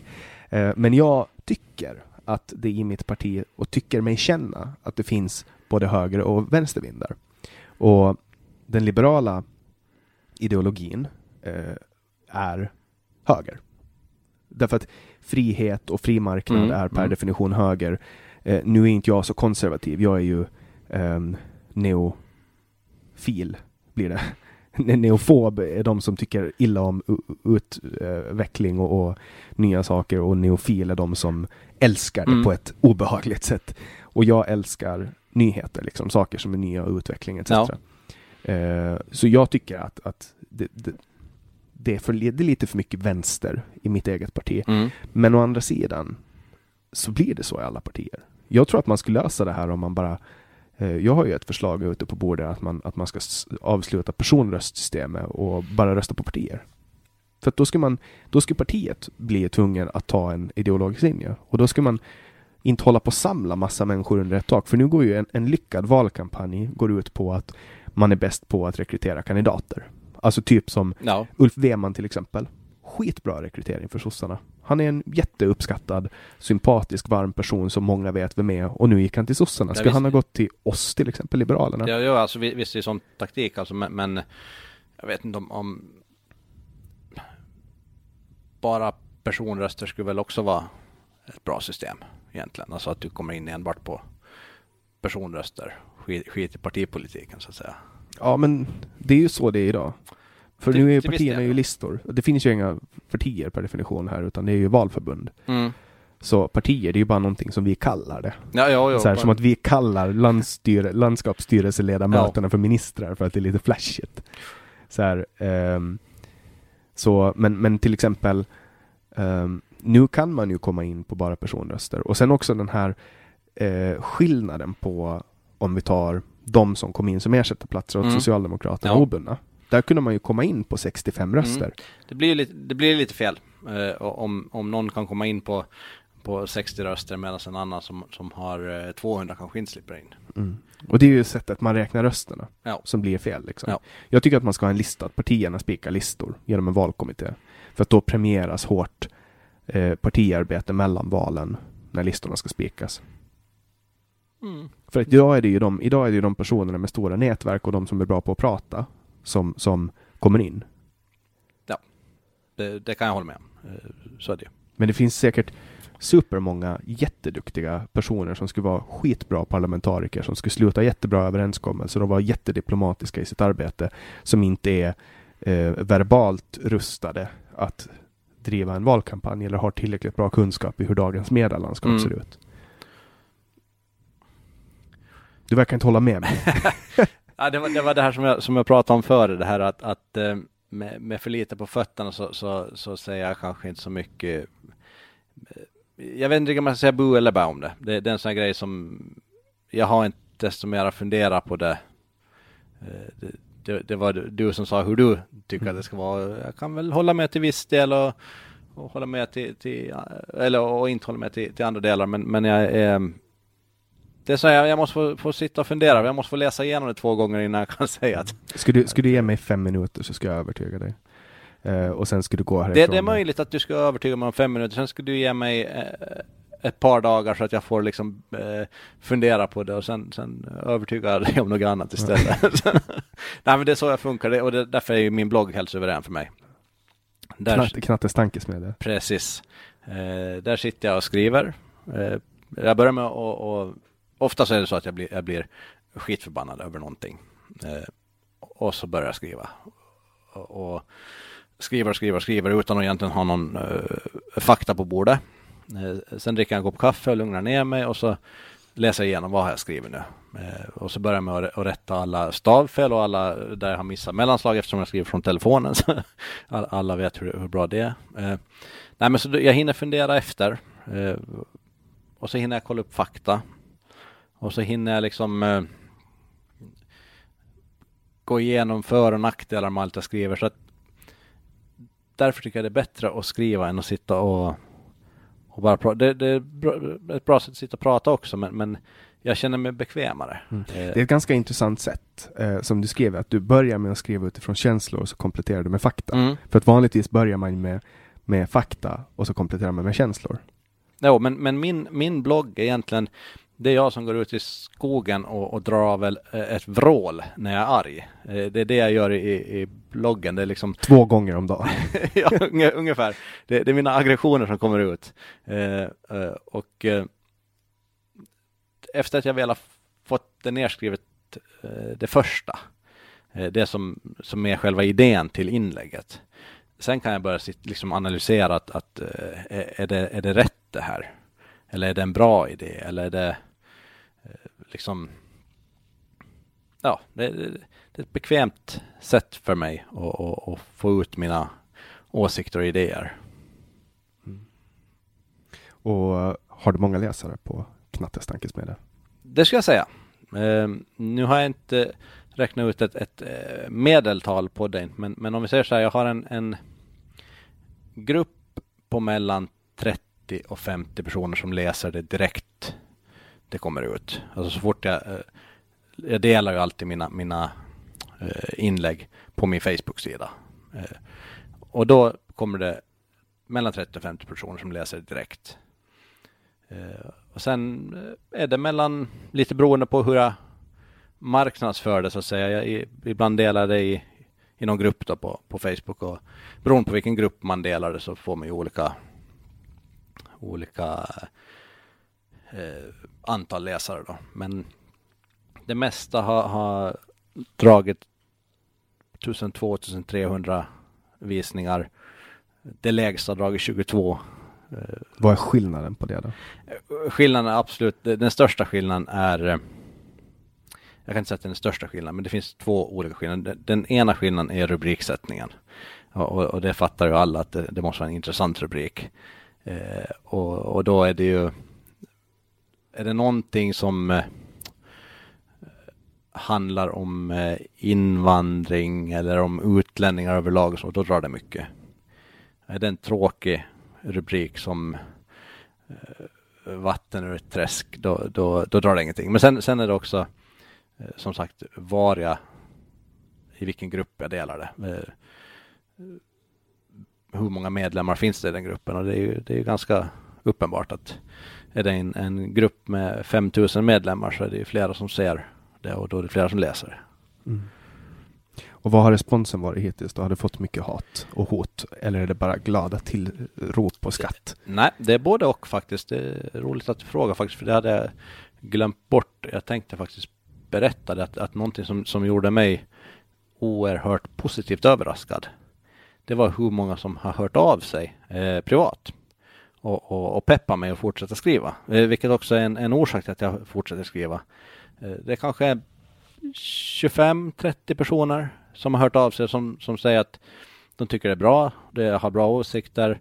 Eh, de vågar inte stå för sina åsikter, de kan inte för att de har de är egenföretagare och sådana saker. Det är ett sådant samhälle vi lever i, att man, man kan inte riktigt gå ut med alla sina åsikter. Så att det är mycket pepp. Och, och jag har ju fått uh, jättemånga nya bekantskaper tack vare bloggen. Uh, som sagt, uh, peppar mig oerhört mycket när, när folk skriver åt mig privat och, och, och med lite uppmuntrande ord. Eller jag får tips också.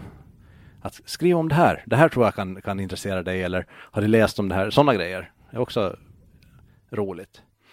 Uh, sen kommer det vissa som tycker att man ska lägga ner skiten. Uh, speciellt mycket kom det när jag var med i den där klimataktiongruppen. Eh, där var det många som skrev privat att nu, nu lägg ner det där nu. Du, du, du är nolla eller det där leder ingenstans eller är du sådär dum i huvudet? Liksom sådana grejer. Det var väl det som gjorde dig känd inom de kretsarna? Hur menar du känd? Alltså... Inom klimat, du var väl alltså det var väl där du började ta ton? Ja, det, det var där, det var där egentligen som eh, som allt började, eller jag kan säga att allt började, men, men eh, jag kände att, att den gruppen behövde en debatt.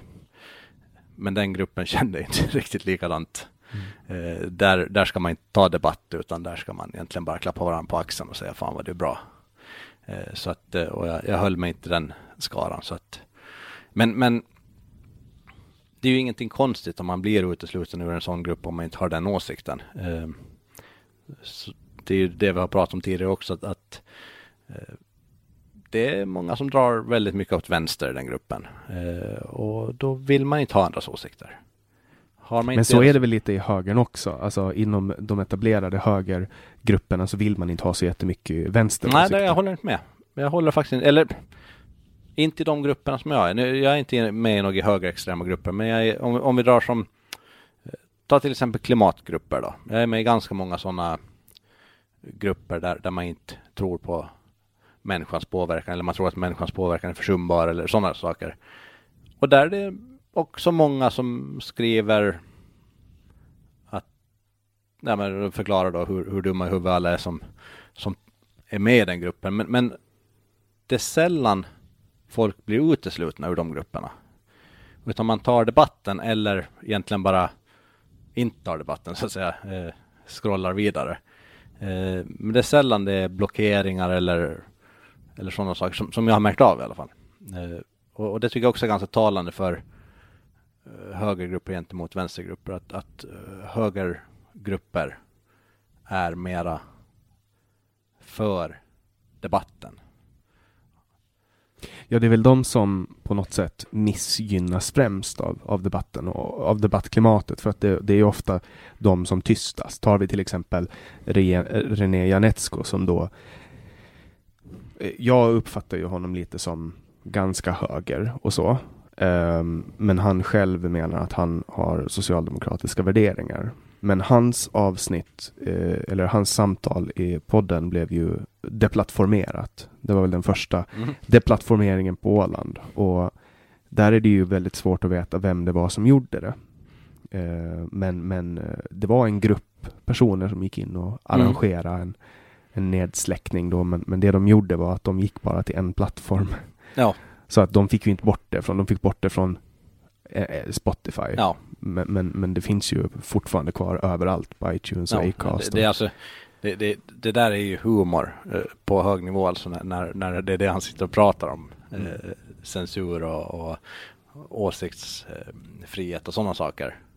Eh, och sen, sen blir han tystad själv så att. Mm. Jag blev ju anklagad för att ha tagit ner det själv. Jaha, okej. och så. Eh, men, men det finns ingen möjlighet för mig att, att göra det i och med Mm. att ehm, vi, vi eh, distribuerar podden genom RSS-flöde och då Ja. tas det automatiskt upp av, av Spotify. Det. Eh, men, men de har ju en, en blocker eller en, en algoritm då att om det är tillräckligt många som anmäler någonting så tas det ner Mm. automatiskt. Och det här gjorde ju att vi fick uppmärksamhet. Mikael Hancock skrev en, en ledare om oss Mm. för övrigt två gånger som, som vi har blivit nämnda i, i etablerad media. Eh, den gången och sen när eh, Stefan Toivonen visade en bit läder i plenisalen och sa att det var hasch.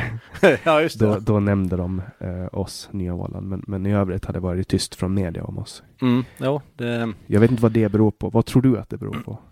För att jag, jag klassar ju det här som en alternativ media i och med att ja, men, men Det är ett klart alternativ. Det, du drar inte åt, åt samma håll som, som dem. Du, du drar inte tillräckligt mycket vänster. Varför skulle de vilja skriva om dig? Men Ålandstidningen upplever Ja, inte jag som okej, vänster. ja, de, de eh, vill väl vara opartiska och inte gynna någon. Du är ändå en liberal så att eh, du får betala för annonsutrymme som alla andra. Mm. Ja, och sen jag vet inte, sen har jag ju jobbat på Ålandstidningen så det kanske, Mm. det kanske beror på att de känner att nej men vi ska inte gynna honom för att han har varit här eller så. Jag Ja. känner ju liksom väldigt många som jobbar på redaktionen.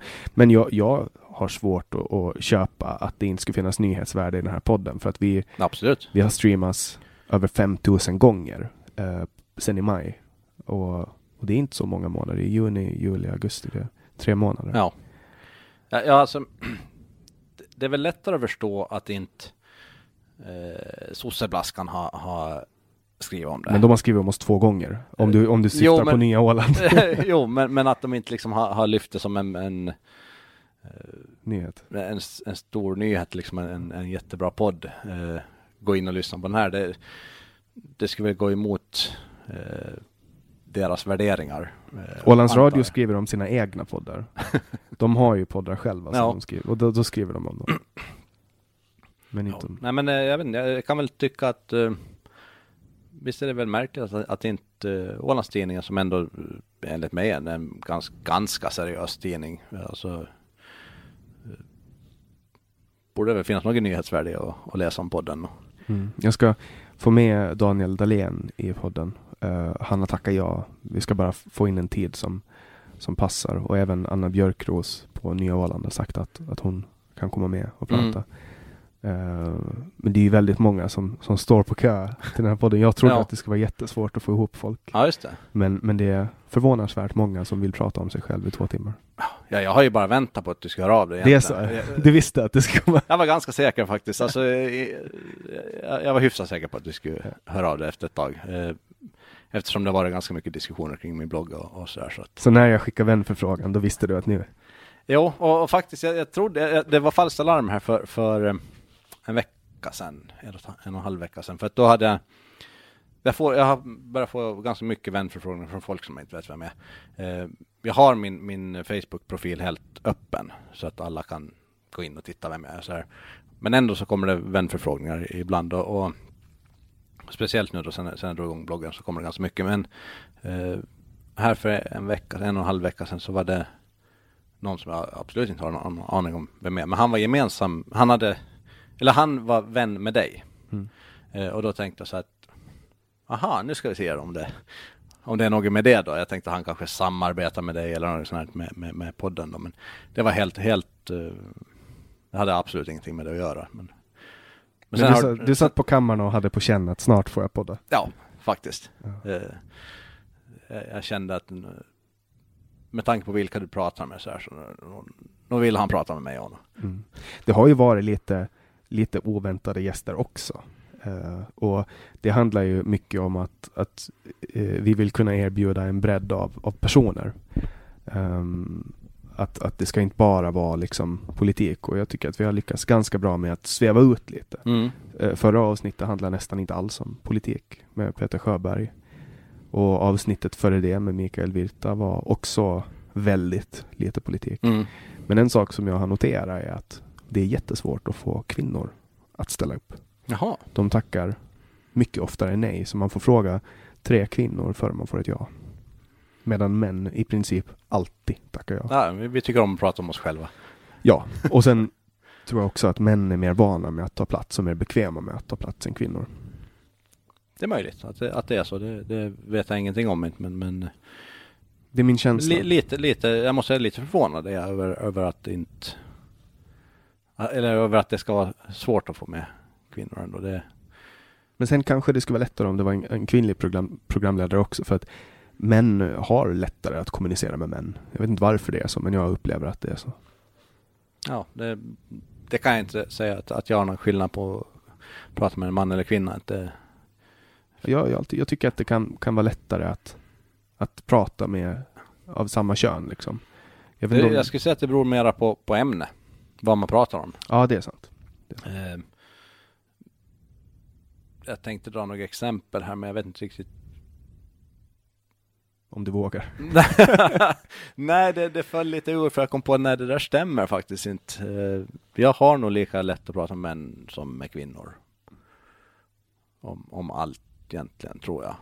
Men för jag, jag kan ha den här grejen att om jag jag jobbar på en arbetsplats där det fanns jättemånga människor. Vi var jättemånga anställda. Och jag ku- kunde märka att jag blev självmedveten på ett helt annat sätt. Trots att jag är förlovad och hela den biten så blir jag självmedveten när jag pratar med tjejer därför att jag är rädd att de ska tro att jag flörtar med dem. så att jag kan liksom på något sätt bli, du vet, försiktig. Ja, ja. Att jag är rädd vad de ska tro om mig. Och det på något sätt ändrar mitt sätt att kommunicera. Just det. Ja. ehm. jag vet inte, kanske du är snyggare men jag, jag, jag tänker alltid så här. Eh, eller jag har aldrig märkt att någon har flörtat med mig när jag pratar men, men eh, kanske de inte gör det helt enkelt. Eh, jag tror att vi män i allmänhet, och jag har varit, haft flera sådana diskussioner, för att jag jojobantar ju. Och när jag, när jag blir smal och snygg, då flörtar folk med mig. Det händer att folk flörtar med mig. Och eh, då kan jag vara ganska dålig på att märka det. Mm. Så att människor i min omgivning har varit så här, oj, hon, hon där flörtar med dig. Eller han där, för det har också hänt att, att män har flörtat med mig. Utan att jag har märkt det. Me- medan kvinnor har en bättre radar av någon anledning. Över subtila signaler. Men det kan Mm. vara för att, jag vet inte, de kanske kommunicerar så. ja. Nej, jag, vet, inte, jag är nog jag, jag tror inte att kvinnor flörtar med mig, eller så, eller så upptäcker jag det bara. Men, men eh, jag kan inte säga att jag, jag, har aldrig tänkt på det när jag har stått och pratat med en kvinna heller. Att, Men du att, har ju en fru. Jag har fru, ja. Eh, Då måste ju, hon, hon måste ju ha flörtat med dig vid något tillfälle. Ja, ja. Eller blev ni bara, ni bara här, det kanske var ett arrangerat äktenskap? ja, vi, vi bara blev ihop. Vi. Eh, nej, men eh, då var det väl mera... Eh, ja, hur ska jag säga? Um, jag blev mållös. Nej men alltså, eh, flörta, vi flörtade väl inte? Vi, eller ja, det gjorde vi väl? Träffades ni i parken? Nej, vi gjorde det inte. Du Vi- funderar efter för du svarar. nej, nej, det behövde inte funderas. Eh, jag avskyr arken. Eh, jag går inte i arken. Så, så att det, det nej. Men, men ja, jag, där, där märktes, märkte jag att hon flörtade med, jag flörtade med henne förstås, men, men eh, det är nog enda gången kanske. Eh, jag märker inte att andra flörtar med mig, men det kan vara att alla vet att jag är upptagen, jag vet inte. Du kanske har en ring på fingret? Det har jag, absolut. För, för det försvann. Alltså det här med att folk flörtar med mig. Det hände någon gång, du vet till och med på tunnelbanan, att någon flörtar med mig och jag blev så här helt Mm. oh. För att jag har varit jättetjock hela min uppväxt. Och nu är jag lite tjock också. Men sen jag fick en ring på fingret så, så hade jag liksom, det upphörde i princip. Jaha. För att ja. folk, folk är ganska bra på Och not- notera det. Ja, att hålla gränser på Mm. något sätt. Och sen, sen märker ju, och det här, nu är jag jättegeneraliserande, men, men du vet ju hur kvinnor eh, är jättebra på att hålla koll på vad man har för skor. Och sånt. Alltså jag har, Eh. bakom dig har jag en garderob som är så smockfull med skor. Så att när vi flyttade till Åland så fick jag be Kajsa kasta vart tredje par.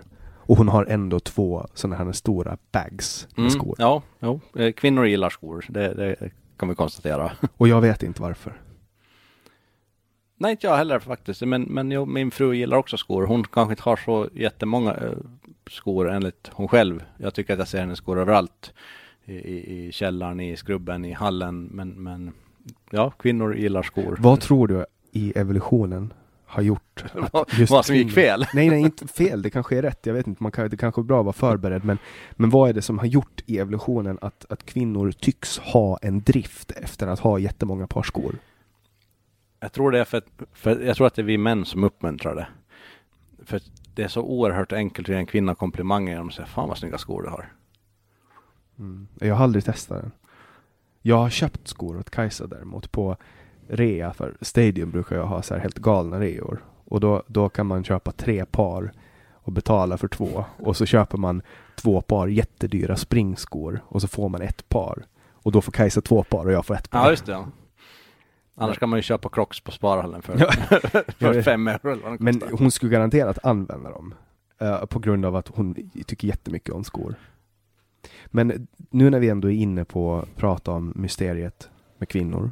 För jag tycker att det är ett mysterium. Jag har jättesvårt att, att förstå. Och min, nu är jag så här 80% av min erfarenhet av kvinnor och relationer är Kajsa. Men, men eh, vad är din take på feminismen? Alltså, jag har fortfarande inte lyckats lista ut vad feminist är. Faktiskt. Alltså, det, det finns jättemånga eh, män som säger att de är feminister. För, före det, det här feministpratet kom igång. Eh, det, det har ju egentligen bara varit pop i, i inte allt för många år. Eh, men, men före det så var, för, för i, i mitt huvud så var, var en feminist var en kortklippt kvinna med orakade armhålor och, och nästan mustasch var en feminist. Det låter, det, det, det låter som en nidbild. ja. Nej men och, och sen börjar, börjar män säga att jo men jag är feminist och jag är feminist och Men är det en, en man med kort hår och råkade armhålor? Nej, det, det har ju visat sig att, att eh, vem som helst mitt alltså är feminist. Eh, och, och jag har aldrig egentligen eh, sällat mig till den gruppen. För jag, jag, jag älskar kvinnor. Eh, jag tycker att kvinnor är bra. Eh, och jag vet inte riktigt, jag, jag ser på en kvinna som, som jämlik med en man. Det har jag alltid gjort. Jag har aldrig liksom nedvärderat en kvinna eh, och, och trott att hon är sämre än mig. Eh, Så jag vet inte vad, är jag feminist då? Eller? Kollar man på nationalencyklopedin så är eh, definitionen av feminism en social rörelse för jämställdhet mellan kvinnor och män. Är du för jämställdhet mellan Absolut. kvinnor? Då är du feminist. Då är jag en feminist. Däremot så skulle jag aldrig någonsin stödja ett kvotsystem till exempel, där, man ska kvotera in kvinnor. Ja, det är ju, det är ju socialism, ko kommunism, kollektivism Mm. är ju det. Då är, då är ju det någonting Jo, helt men, annat. men det hör ju till jämställdheten. Det, har vi en styrelse så ska det vara lika många kvinnor som män till exempel. Det, det, och, det tycker jag är bara pallar och jål. Alltså i privata näringslivet kan jag hålla med dig. Men tar man till exempel en eh, offentliga positioner så, så, så finns det ju liksom en ehm, tanke med det. Alltså det är ju ungefär 50-50. Det är lite fler kvinnor än män eh, beroende på vilket land. Men, men där, är ju, där är ju tanken att det ska återspegla folket. En styrelse till exempel. Jo men, jag, jo, men jag tycker det är fel. Jag tycker att i, i styrelser och alltså Det var ju för många kvinnor i arbetsplatser, det, det ska alltid gå på kompetens enligt mig. Mm. Jag skulle bli vansinnig om min dotter eller någon av mina döttrar eh, får ett jätteflashigt jobb. Eh, jättebra lön. Eh, och de har fått det jobbet på grund av att de har på grund av jämställdheten, att de har blivit placerade därför att de ska väga upp eh, det stora antalet män. Det, sånt där gör mig arg. Hon Mm. Och det är står ju där så- för det är att hon har arbetat sig dit. Och det är ju privata näringslivet. Och där håller jag med dig jättemycket. Men kollar man till exempel på stadsstyrelsen efter förra valet. Mm. Då, då fick ju Birgitta Johansson lämna. På Mm. grund av att det var för många kvinnor. Och så tog man in en man istället. Mm. Ja men det blir också fel. Alltså, eh, Nu, hör ju, nu var ju hon i ditt parti då, inte om Jo, jo men, men, men, men, men själva grejen bara att, att någon får lämna eller någon får komma med på grund av om det är en pitt mellan benen, det, det, det gör mig liksom så här, det, det, det blir fel. Eh, Det, det, det är ju inte det som ska styra. Mm. Sen, sen kan jag hålla med om att kollar man på till exempel college stipendium i USA. Där har man ju olika kvoter. Där Mm. finns det så kvinnokvoter och så, och så kan man få eh, stipendium för att man är svart. Mm. Tänk att komma in på ett universitet för att man är svart. Ja, Alltså det, tänk att känna den, jag skulle känna, jag skulle känna om jag skulle bli kvoterad in för att jag är vit. Då skulle det kännas som jättekonstigt för att ja, men det, det är precis det jag säger. Det är precis samma sak som om, om, om min dotter skulle få ett chefsjobb på grund av att hon är kvinna. Inte på grund av att hon är duktig. Eller hon är säkert duktig för att hon har kommit till den positionen, men, men hon har fått jobbet eh, istället för någon som är mera kompetent, bara för att hon är kvinna. Eh, och det är ingenting att vara stolt över, ska jag säga. Och där, där håller jag med i pri privata näringslivet att, att man, man ska Jo, men jag förstår varför man ska skilja på privata näringsliv och, och något annat. Alltså det, det ska väl alltid vara så i samhället att, att den bäst lämpade. Det ska väl inte vara vilket kön du har. Men sen tror jag ju, alltså tar man till exempel Stadsstyrelsen som är, de är inte så många, vad är de? Sex, sju, Mm. åtta stycken. Eh, det skulle ju vara jättekonstigt om det var åtta män eller åtta kvinnor eller så många mandat de nu har i Stadsstyrelsen. Att det skulle bli, jag tror att man skulle tappa ganska viktiga perspektiv och det här är ju ändå eh, offentlig myndighetsutövning och, och det är ju liksom offentligt och alla pengar kommer, 50% av pengarna kommer från eller 50% av skattebetalarna är män och 50 är kvinnor. Då tycker jag att det är helt rimligt att man har de ehm, riktlinjerna. Nu är ju inte lagting, nu är det ju inte så att 15 stolar tillhör män och 15 kvinnor utan nu ska listorna vara jämställda. Ja, och det, det tycker jag också blir fel. Eh, att, att, Eh, De måste inte vara det men Nej, de, du måste men du premieras om du har uh, jämställda listor. Det blir också fel tycker jag. Eh, om, om nu ett parti bara får tag i män som vill ställa upp så tycker jag inte att de ska eh, missgynnas av det. Och samma sak om, om det finns ett parti som är enbart kvinnor så ska de inte missgynnas av det. Eh, jag förstår inte vad, vad det ska spela för roll att, att man är lika många män som kvinnor. Det, det, det, blir, det blir bara vrickat. Eh, om vi tar ett parti nu och säger att de har fem män som vill ställa upp, ett, ett litet parti, de har fem män. Och så känner de så, så att vi måste leta upp fem kvinnor för då, då, då blir det bättre, då får vi vissa fördelar. Och så letar man upp egentligen vem som helst bara för sakens skulle kunna ställa upp en, eh, liksom, ja på det sättet så kan det ju bli, det riskerar ju att det, kan, det, det blir så. Men kolla det, till exempel Det, finns, alltså det är ju så det blir. Om, om du har ett parti där du saknar två kvinnor för att ni ska vara helt jämställda. Det är klart man söker upp vem som helst. Om, man inte får någon, någon Ja, eller plocka kompetent, bort tillräckligt kompetent, då, då, då tar man vem som helst som egentligen är villig att ställa upp bara. Mm, ja, man kan ju också klippa män från listan. ja. det, det är också ett alternativ. Men jo, kollar men, man till men, exempel... men saken är den att det, det blir ett, ett eh, felaktigt system helt enkelt. Mm. Kollar man till exempel på det praktiska utfallet i hur det blir när, när nästan bara män styr, så är det ju eh, vissa delstater i USA och aborträtten. Alltså det är ju en, eh, alltså länder där, där kvinnor är med och styr, då finns det ofta enklare möjligheter till kvinnor att göra abort. Men när män bestämmer så, så tenderar de att bestämma. Mm, fast, fast det där med aborträtten i, i, USA, där var det väl kvinnor som, som var med och, och... De var väldigt få och det var väl Jo, jo men, men, men det, och det handlar inte om, om att det är män eller kvinnor, det handlar om deras konstiga kristna värderingar där egentligen mest. Mm. Jag, tror, jag tror ju på något sätt att, att könet spelar in där på grund av perspektivet. Du och jag, det finns situationer som du och jag kan känna igen oss i som en kvinna inte skulle förstå. Eh, och jag tror att när det kommer till eh, abort så är det, alltså för en, en man kan bli pappa utan att men egentligen på, jobbet påverkas inte speciellt mycket. Ehm, um, man, man är inte borta speciellt mycket från jobbet. Alltså livet förändras inte så jätte, jättemycket men för en kvinna så blir det liksom totalt, livet kommer aldrig att se likadant ut igen efter, efter en graviditet. Och, och då spelar det egentligen ingen roll om, om det blir ett missfall eller om det blir ett barn. Vad som än händer så, så påverkas kvinnan monumentalt mycket mer än mannen. Mm. Och en, jag tror inte att, att en man någonsin kommer att kunna förstå. Alltså, jag bara kan, liksom, jag kan inte med mina sinnen uppfatta hur en kvinnas hormoner är under PMS till exempel. Jag kan inte för min vildaste fantasi sympati, alltså, tänka mig in i den Mm. situationen. Nej, alltså, Och tänk då en graviditet som påverkar allt. Liksom. oh ja. Jag har, jag har varit med Var om, med om fem, jag varit, varit med om, om eh, gravid fru eh, i flera omgångar så att eh, jag vet att det påverkar mycket. Ja. Och- och du vet ju hur jag- jag, vill- oförstående jag vill man kan bara vara. påpeka att jag, jag håller ju helt med. Alltså jag tycker inte att, att eh, man ska få bestämma över huruvida en kvinna har rätt att göra abort eller inte. Det borde vara hennes absolut fulla rätt att, att göra abort. Så så att där är vi på, på samma linje så att säga. Eh, men jag vet inte om, om, om jag tycker att det skulle... Ja, men det finns nog kvinnor som kan ta de besluten då, eh, helt tydligt alltså eftersom det var även kvinnor inblandade i det beslutet i, i USA. Så, men det, det är klart, skulle det vara bara kvinnor som bestämde så kanske det skulle bli ett annat beslut. Det, det vet jag inte, men, men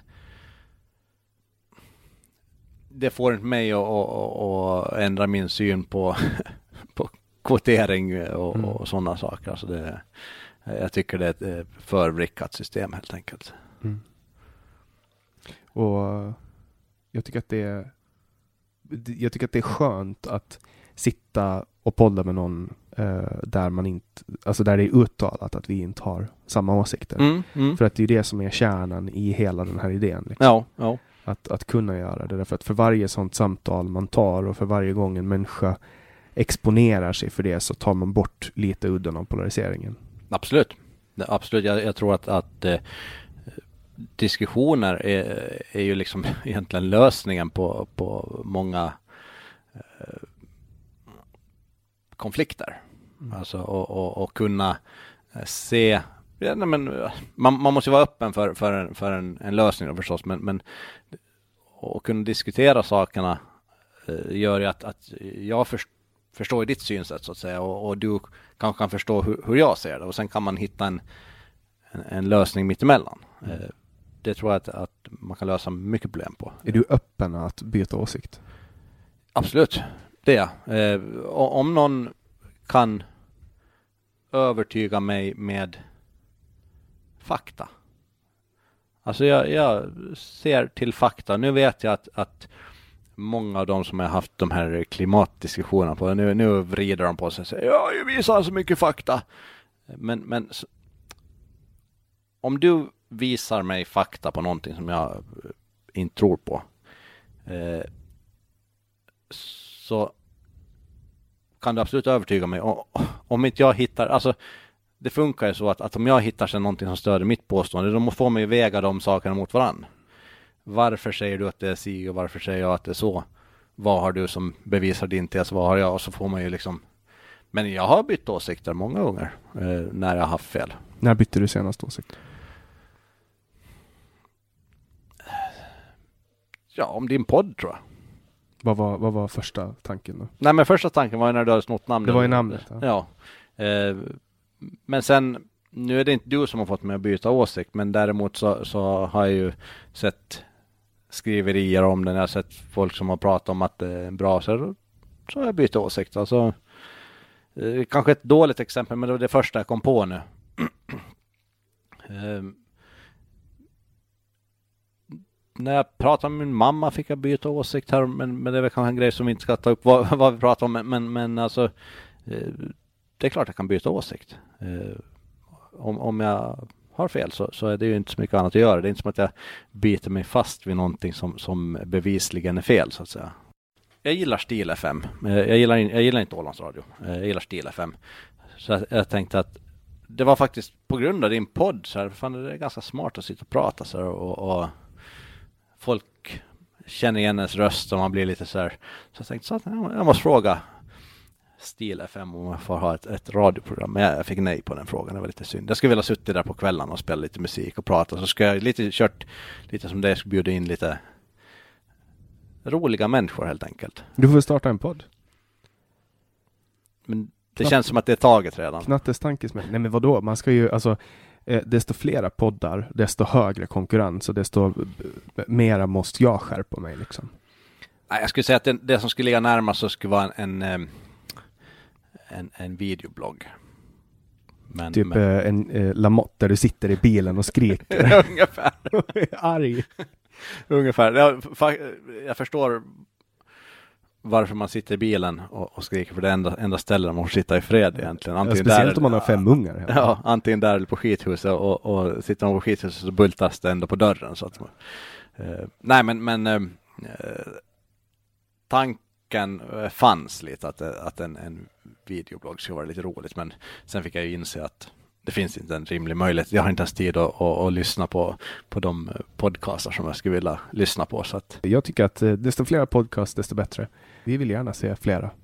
För att det finns ju ett überbra media liksom. Ja, ja, absolut. Det vet jag inte varför vi blandar in tyska i det här. men det är ett, ett bra jo, media. Jo, men det är klart att det är ett lätt sätt att nå ut till folk. Eh, men på samma gång så, som sagt, jag, jag tycker inte om att sno andras idéer. Fast det är ju inte jag stal nej, nej, det, Jag stal den här idén av Navid Modiri. Mm. Alltså idén, allting, konceptet, ja. allt är stulet. Ja. Varför skulle jag uppfinna hjulet på nytt liksom? det är så här, det finns en motsvarande podd i Sverige som mm. heter Hur kan vi? Mm. Och jag har tagit allting från grunden därifrån. Ja. Förutom namnet som jag stal från en Facebookgrupp. det är liksom allt är stulet. Jag skrev ett blogginlägg om, om, om det där och, och stjäla andras idéer faktiskt. Jag, jag, vet inte om, jag vet inte om du följer min blogg? Jag, har, jag, jag borde ha researchat lite före men... Jag, jag älskar ju att ta åt mig äran eh, för saker och, och speciellt jag har skrivit skrivit lite, skrivit ut lite idéer som jag haft och sådär och, och märkt att, att mitt alltså ploppar fram folk som har lite liknande idéer. Um, vilket jag kan tycka att det är konstigt om jag har gått och, och burit på en idé i, i, flera år och ingen annan har uttalat något liknande. Så efter att jag skriver ut det så mitt alltså så finns det jättemånga som har, har samma idé. Så att jag tog faktiskt åt mig äran för, för Ulf Wemans idé med, med eh, välfärds...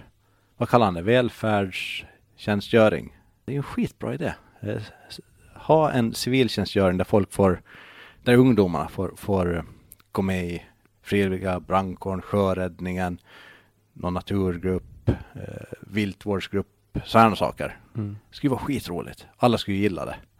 Alltså alla ungdomar skulle få komma ut och, och göra roliga saker. Köra båtar och skjuta och sånt. Eh, no, skitsamma, eh, det där får man läsa om i, i, i min blogg om man vill. Men, men i alla fall så, så Ulf Weman då mitt allt hade en lite liknande idé. Sen hade vi Centern gick ut med att de vill ha persontransporter i skärgården. Och det, den idén kom de ut med par veckor efter att jag hade skrivit det på Åland Ekonomi hade, hade skrivit och nu vet jag att den diskussionen har funnits tidigare också men, men det är roligt när man var först med det så här i Fan, jag måste gå in på, på, på Knattes tankesmedja och se om jag hittar någon bra idé att sno. Eh, Ja, ja, alltså, det, och jag, jag skrev i, i mitt i det inlägg jag skrev om det där då, för det var, det var Centern som snodde, det var Weman som snodde. Sen var det något till. Det Du någon... kastar anklagelser vilt här. Nej men som sagt, jag, jag gillar att ta åt mig äran. Eh, De Mm. kan ha fått idén från andra håll. Men sen finns det också inom uppfinnarkretsar eh, en välkänd regel om att varje gång en tanke och en uppfinning är på väg att uppfinnas så har den på något sätt samtidigt spanat i någon annans huvud. Och så var det ju med telefonen. Mm. De, de lämnar ju in patentet bara i några timmar mellan, så här Ja. helt oknutna från varandra och sådana grejer. Så du menar att jag och Ulf Weman är på samma våglängd? Ja men typ att, att universum eh, släpper igenom en idé som att nu är den redo för jorden och så kan man på något sätt med eh, någon eh, elektromagnetisk puls ta emot den idén och översätta den i sin hjärna och då finns den samtidigt hos flera personer. Typ. Du köper, du köper, in, du köper inte den teorin säger jag. Tror du på Gud? Nej. Tror du Absolut. på någonting? Ja, jag tror på mycket. Åsiktsfrihet till exempel. Men jag tänker men, på nej, jag tror inte på, på något eh, spöken och demoner och, och jultomte och, och religion och, och sådana saker. Det, det, det är bara, eh, bara påhitt. Tror du att det finns någon högre makt? Nej. Är allt en slump? Eh, allt en slump, alltså allt, allt, i, allt som händer oss. Men Ja, jag, jag, jag tror inte att vi har något eh, det finns nog ingenting skrivet vad vi, vad vi ska göra. Inte. Ingen världsande. Ingen skapande intellekt. Nej. Du är helt ateist. Ja. Inte agnostiker. Du tror inte på någonting. Nej, det, det kan jag inte säga att jag, att jag gör. Alltså, nej, det, jag tror inte att det finns något, någon högre mening. Alltså, vi, vi lever och vi dör. Vi föds, vi lev, lever och dör. Det, det är liksom ett, ett, ett, vad ska man säga, ett kretslopp bara helt enkelt. Mm. Eh, Ett meningslöst kretslopp. jag skulle inte säga att det är meningslöst. Inte. Vi får väl ut mycket med, medan vi lever. Eh, Sen vad vi bidrar till, till liksom eh, jordens fortlevnad, det, det tänker jag inte spekulera i. Men, men jag känner mig inte meningslös. Gör du? Eh, Ja, alltså visst har jag ju mina ensamma timmar av fundering där jag funderar. Och det har jag gjort många, många timmar i mitt liv. Funderar mycket över livet. Så mycket eh, att jag till och med har velat ta livet av mig. Liksom. För att allt har känts så meningslöst. Men ehm, det är väl typ en tonårsperiod som aldrig lämnar. Mm. Så. Jag, jag har aldrig känt mig meningslös. Jag har aldrig känt att jag, att jag liksom eh, att min, min vistelse på jorden ska vara meningslös på något sätt. Jag, jag trivs. Jag, jag är nöjd att få leva och, och, och så det är klart att man har tunga stunder ibland. Men, men och jag, för, jag förstår varifrån det kan komma där man vill tro på någonting. Det, det är klart att man vill tro att när, när man eh, när, när någon nära lämnar, alltså när, när man gräver ner dem i marken, det är klart att man vill tro att, att den personen lever vidare någonstans och vakar ner på en. Men, men i, i mitt huvud så är det bara sagor. Alltså det, jag förstår liksom inte hur... Det går inte att förklara på, på, på något sätt vad, hur det skulle funka liksom. Så att, Kommer du att ändra, ändra din åsikt ifall du, eller när du dör och får sitta inför Gud och han ska ge sin dom och du har fel? Då ska jag ändra mig. Eh, då, ska jag till och med säga förlåt. Eh, jag anser att man, ska enbart säga förlåt när, när det faktiskt finns eh, grund för det.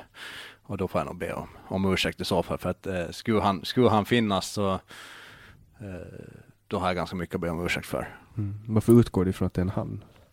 Är du sexistisk? Nej, det, det gör jag inte. Men, Det men jag utgår, alltså han passar bättre. Gud låter som ett mansnamn.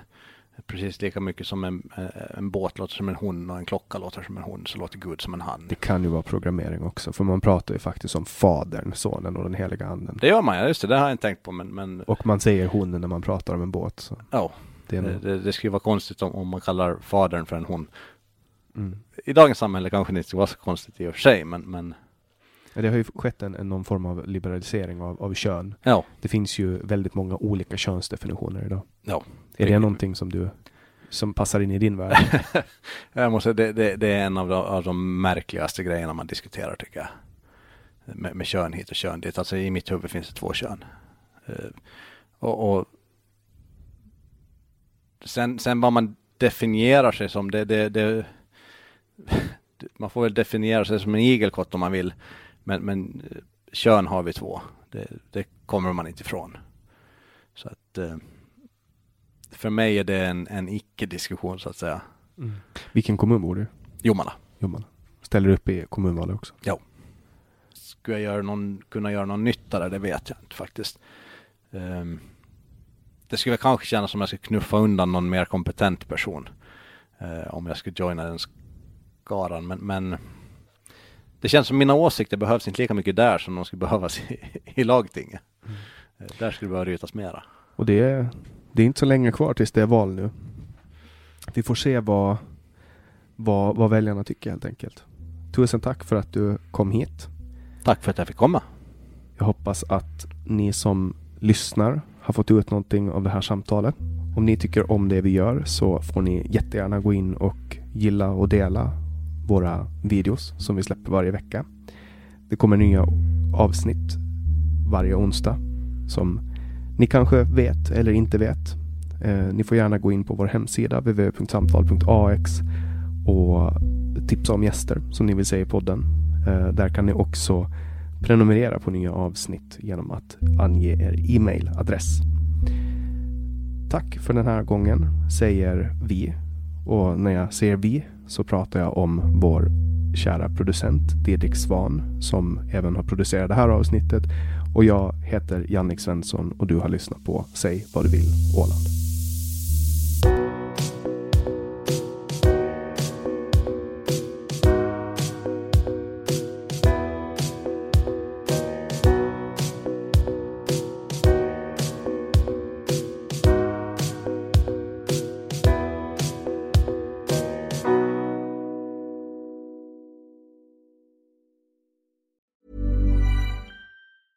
Hi, I'm Daniel, founder of Pretty Litter. Did you know cats tend to hide symptoms of sickness and pain? I learned this the hard way after losing my cat, Gingy. So I created Pretty Litter, a health monitoring litter that helps detect early signs of illness by changing colors, saving you money and potentially your cat's life. Pretty Litter is veterinarian developed, and it's the easiest way to keep tabs on your fur baby's health right at home. Go to prettylitter.com and use code ACAST for 20% off your first order and a free cat toy. Terms and conditions apply. See site for details.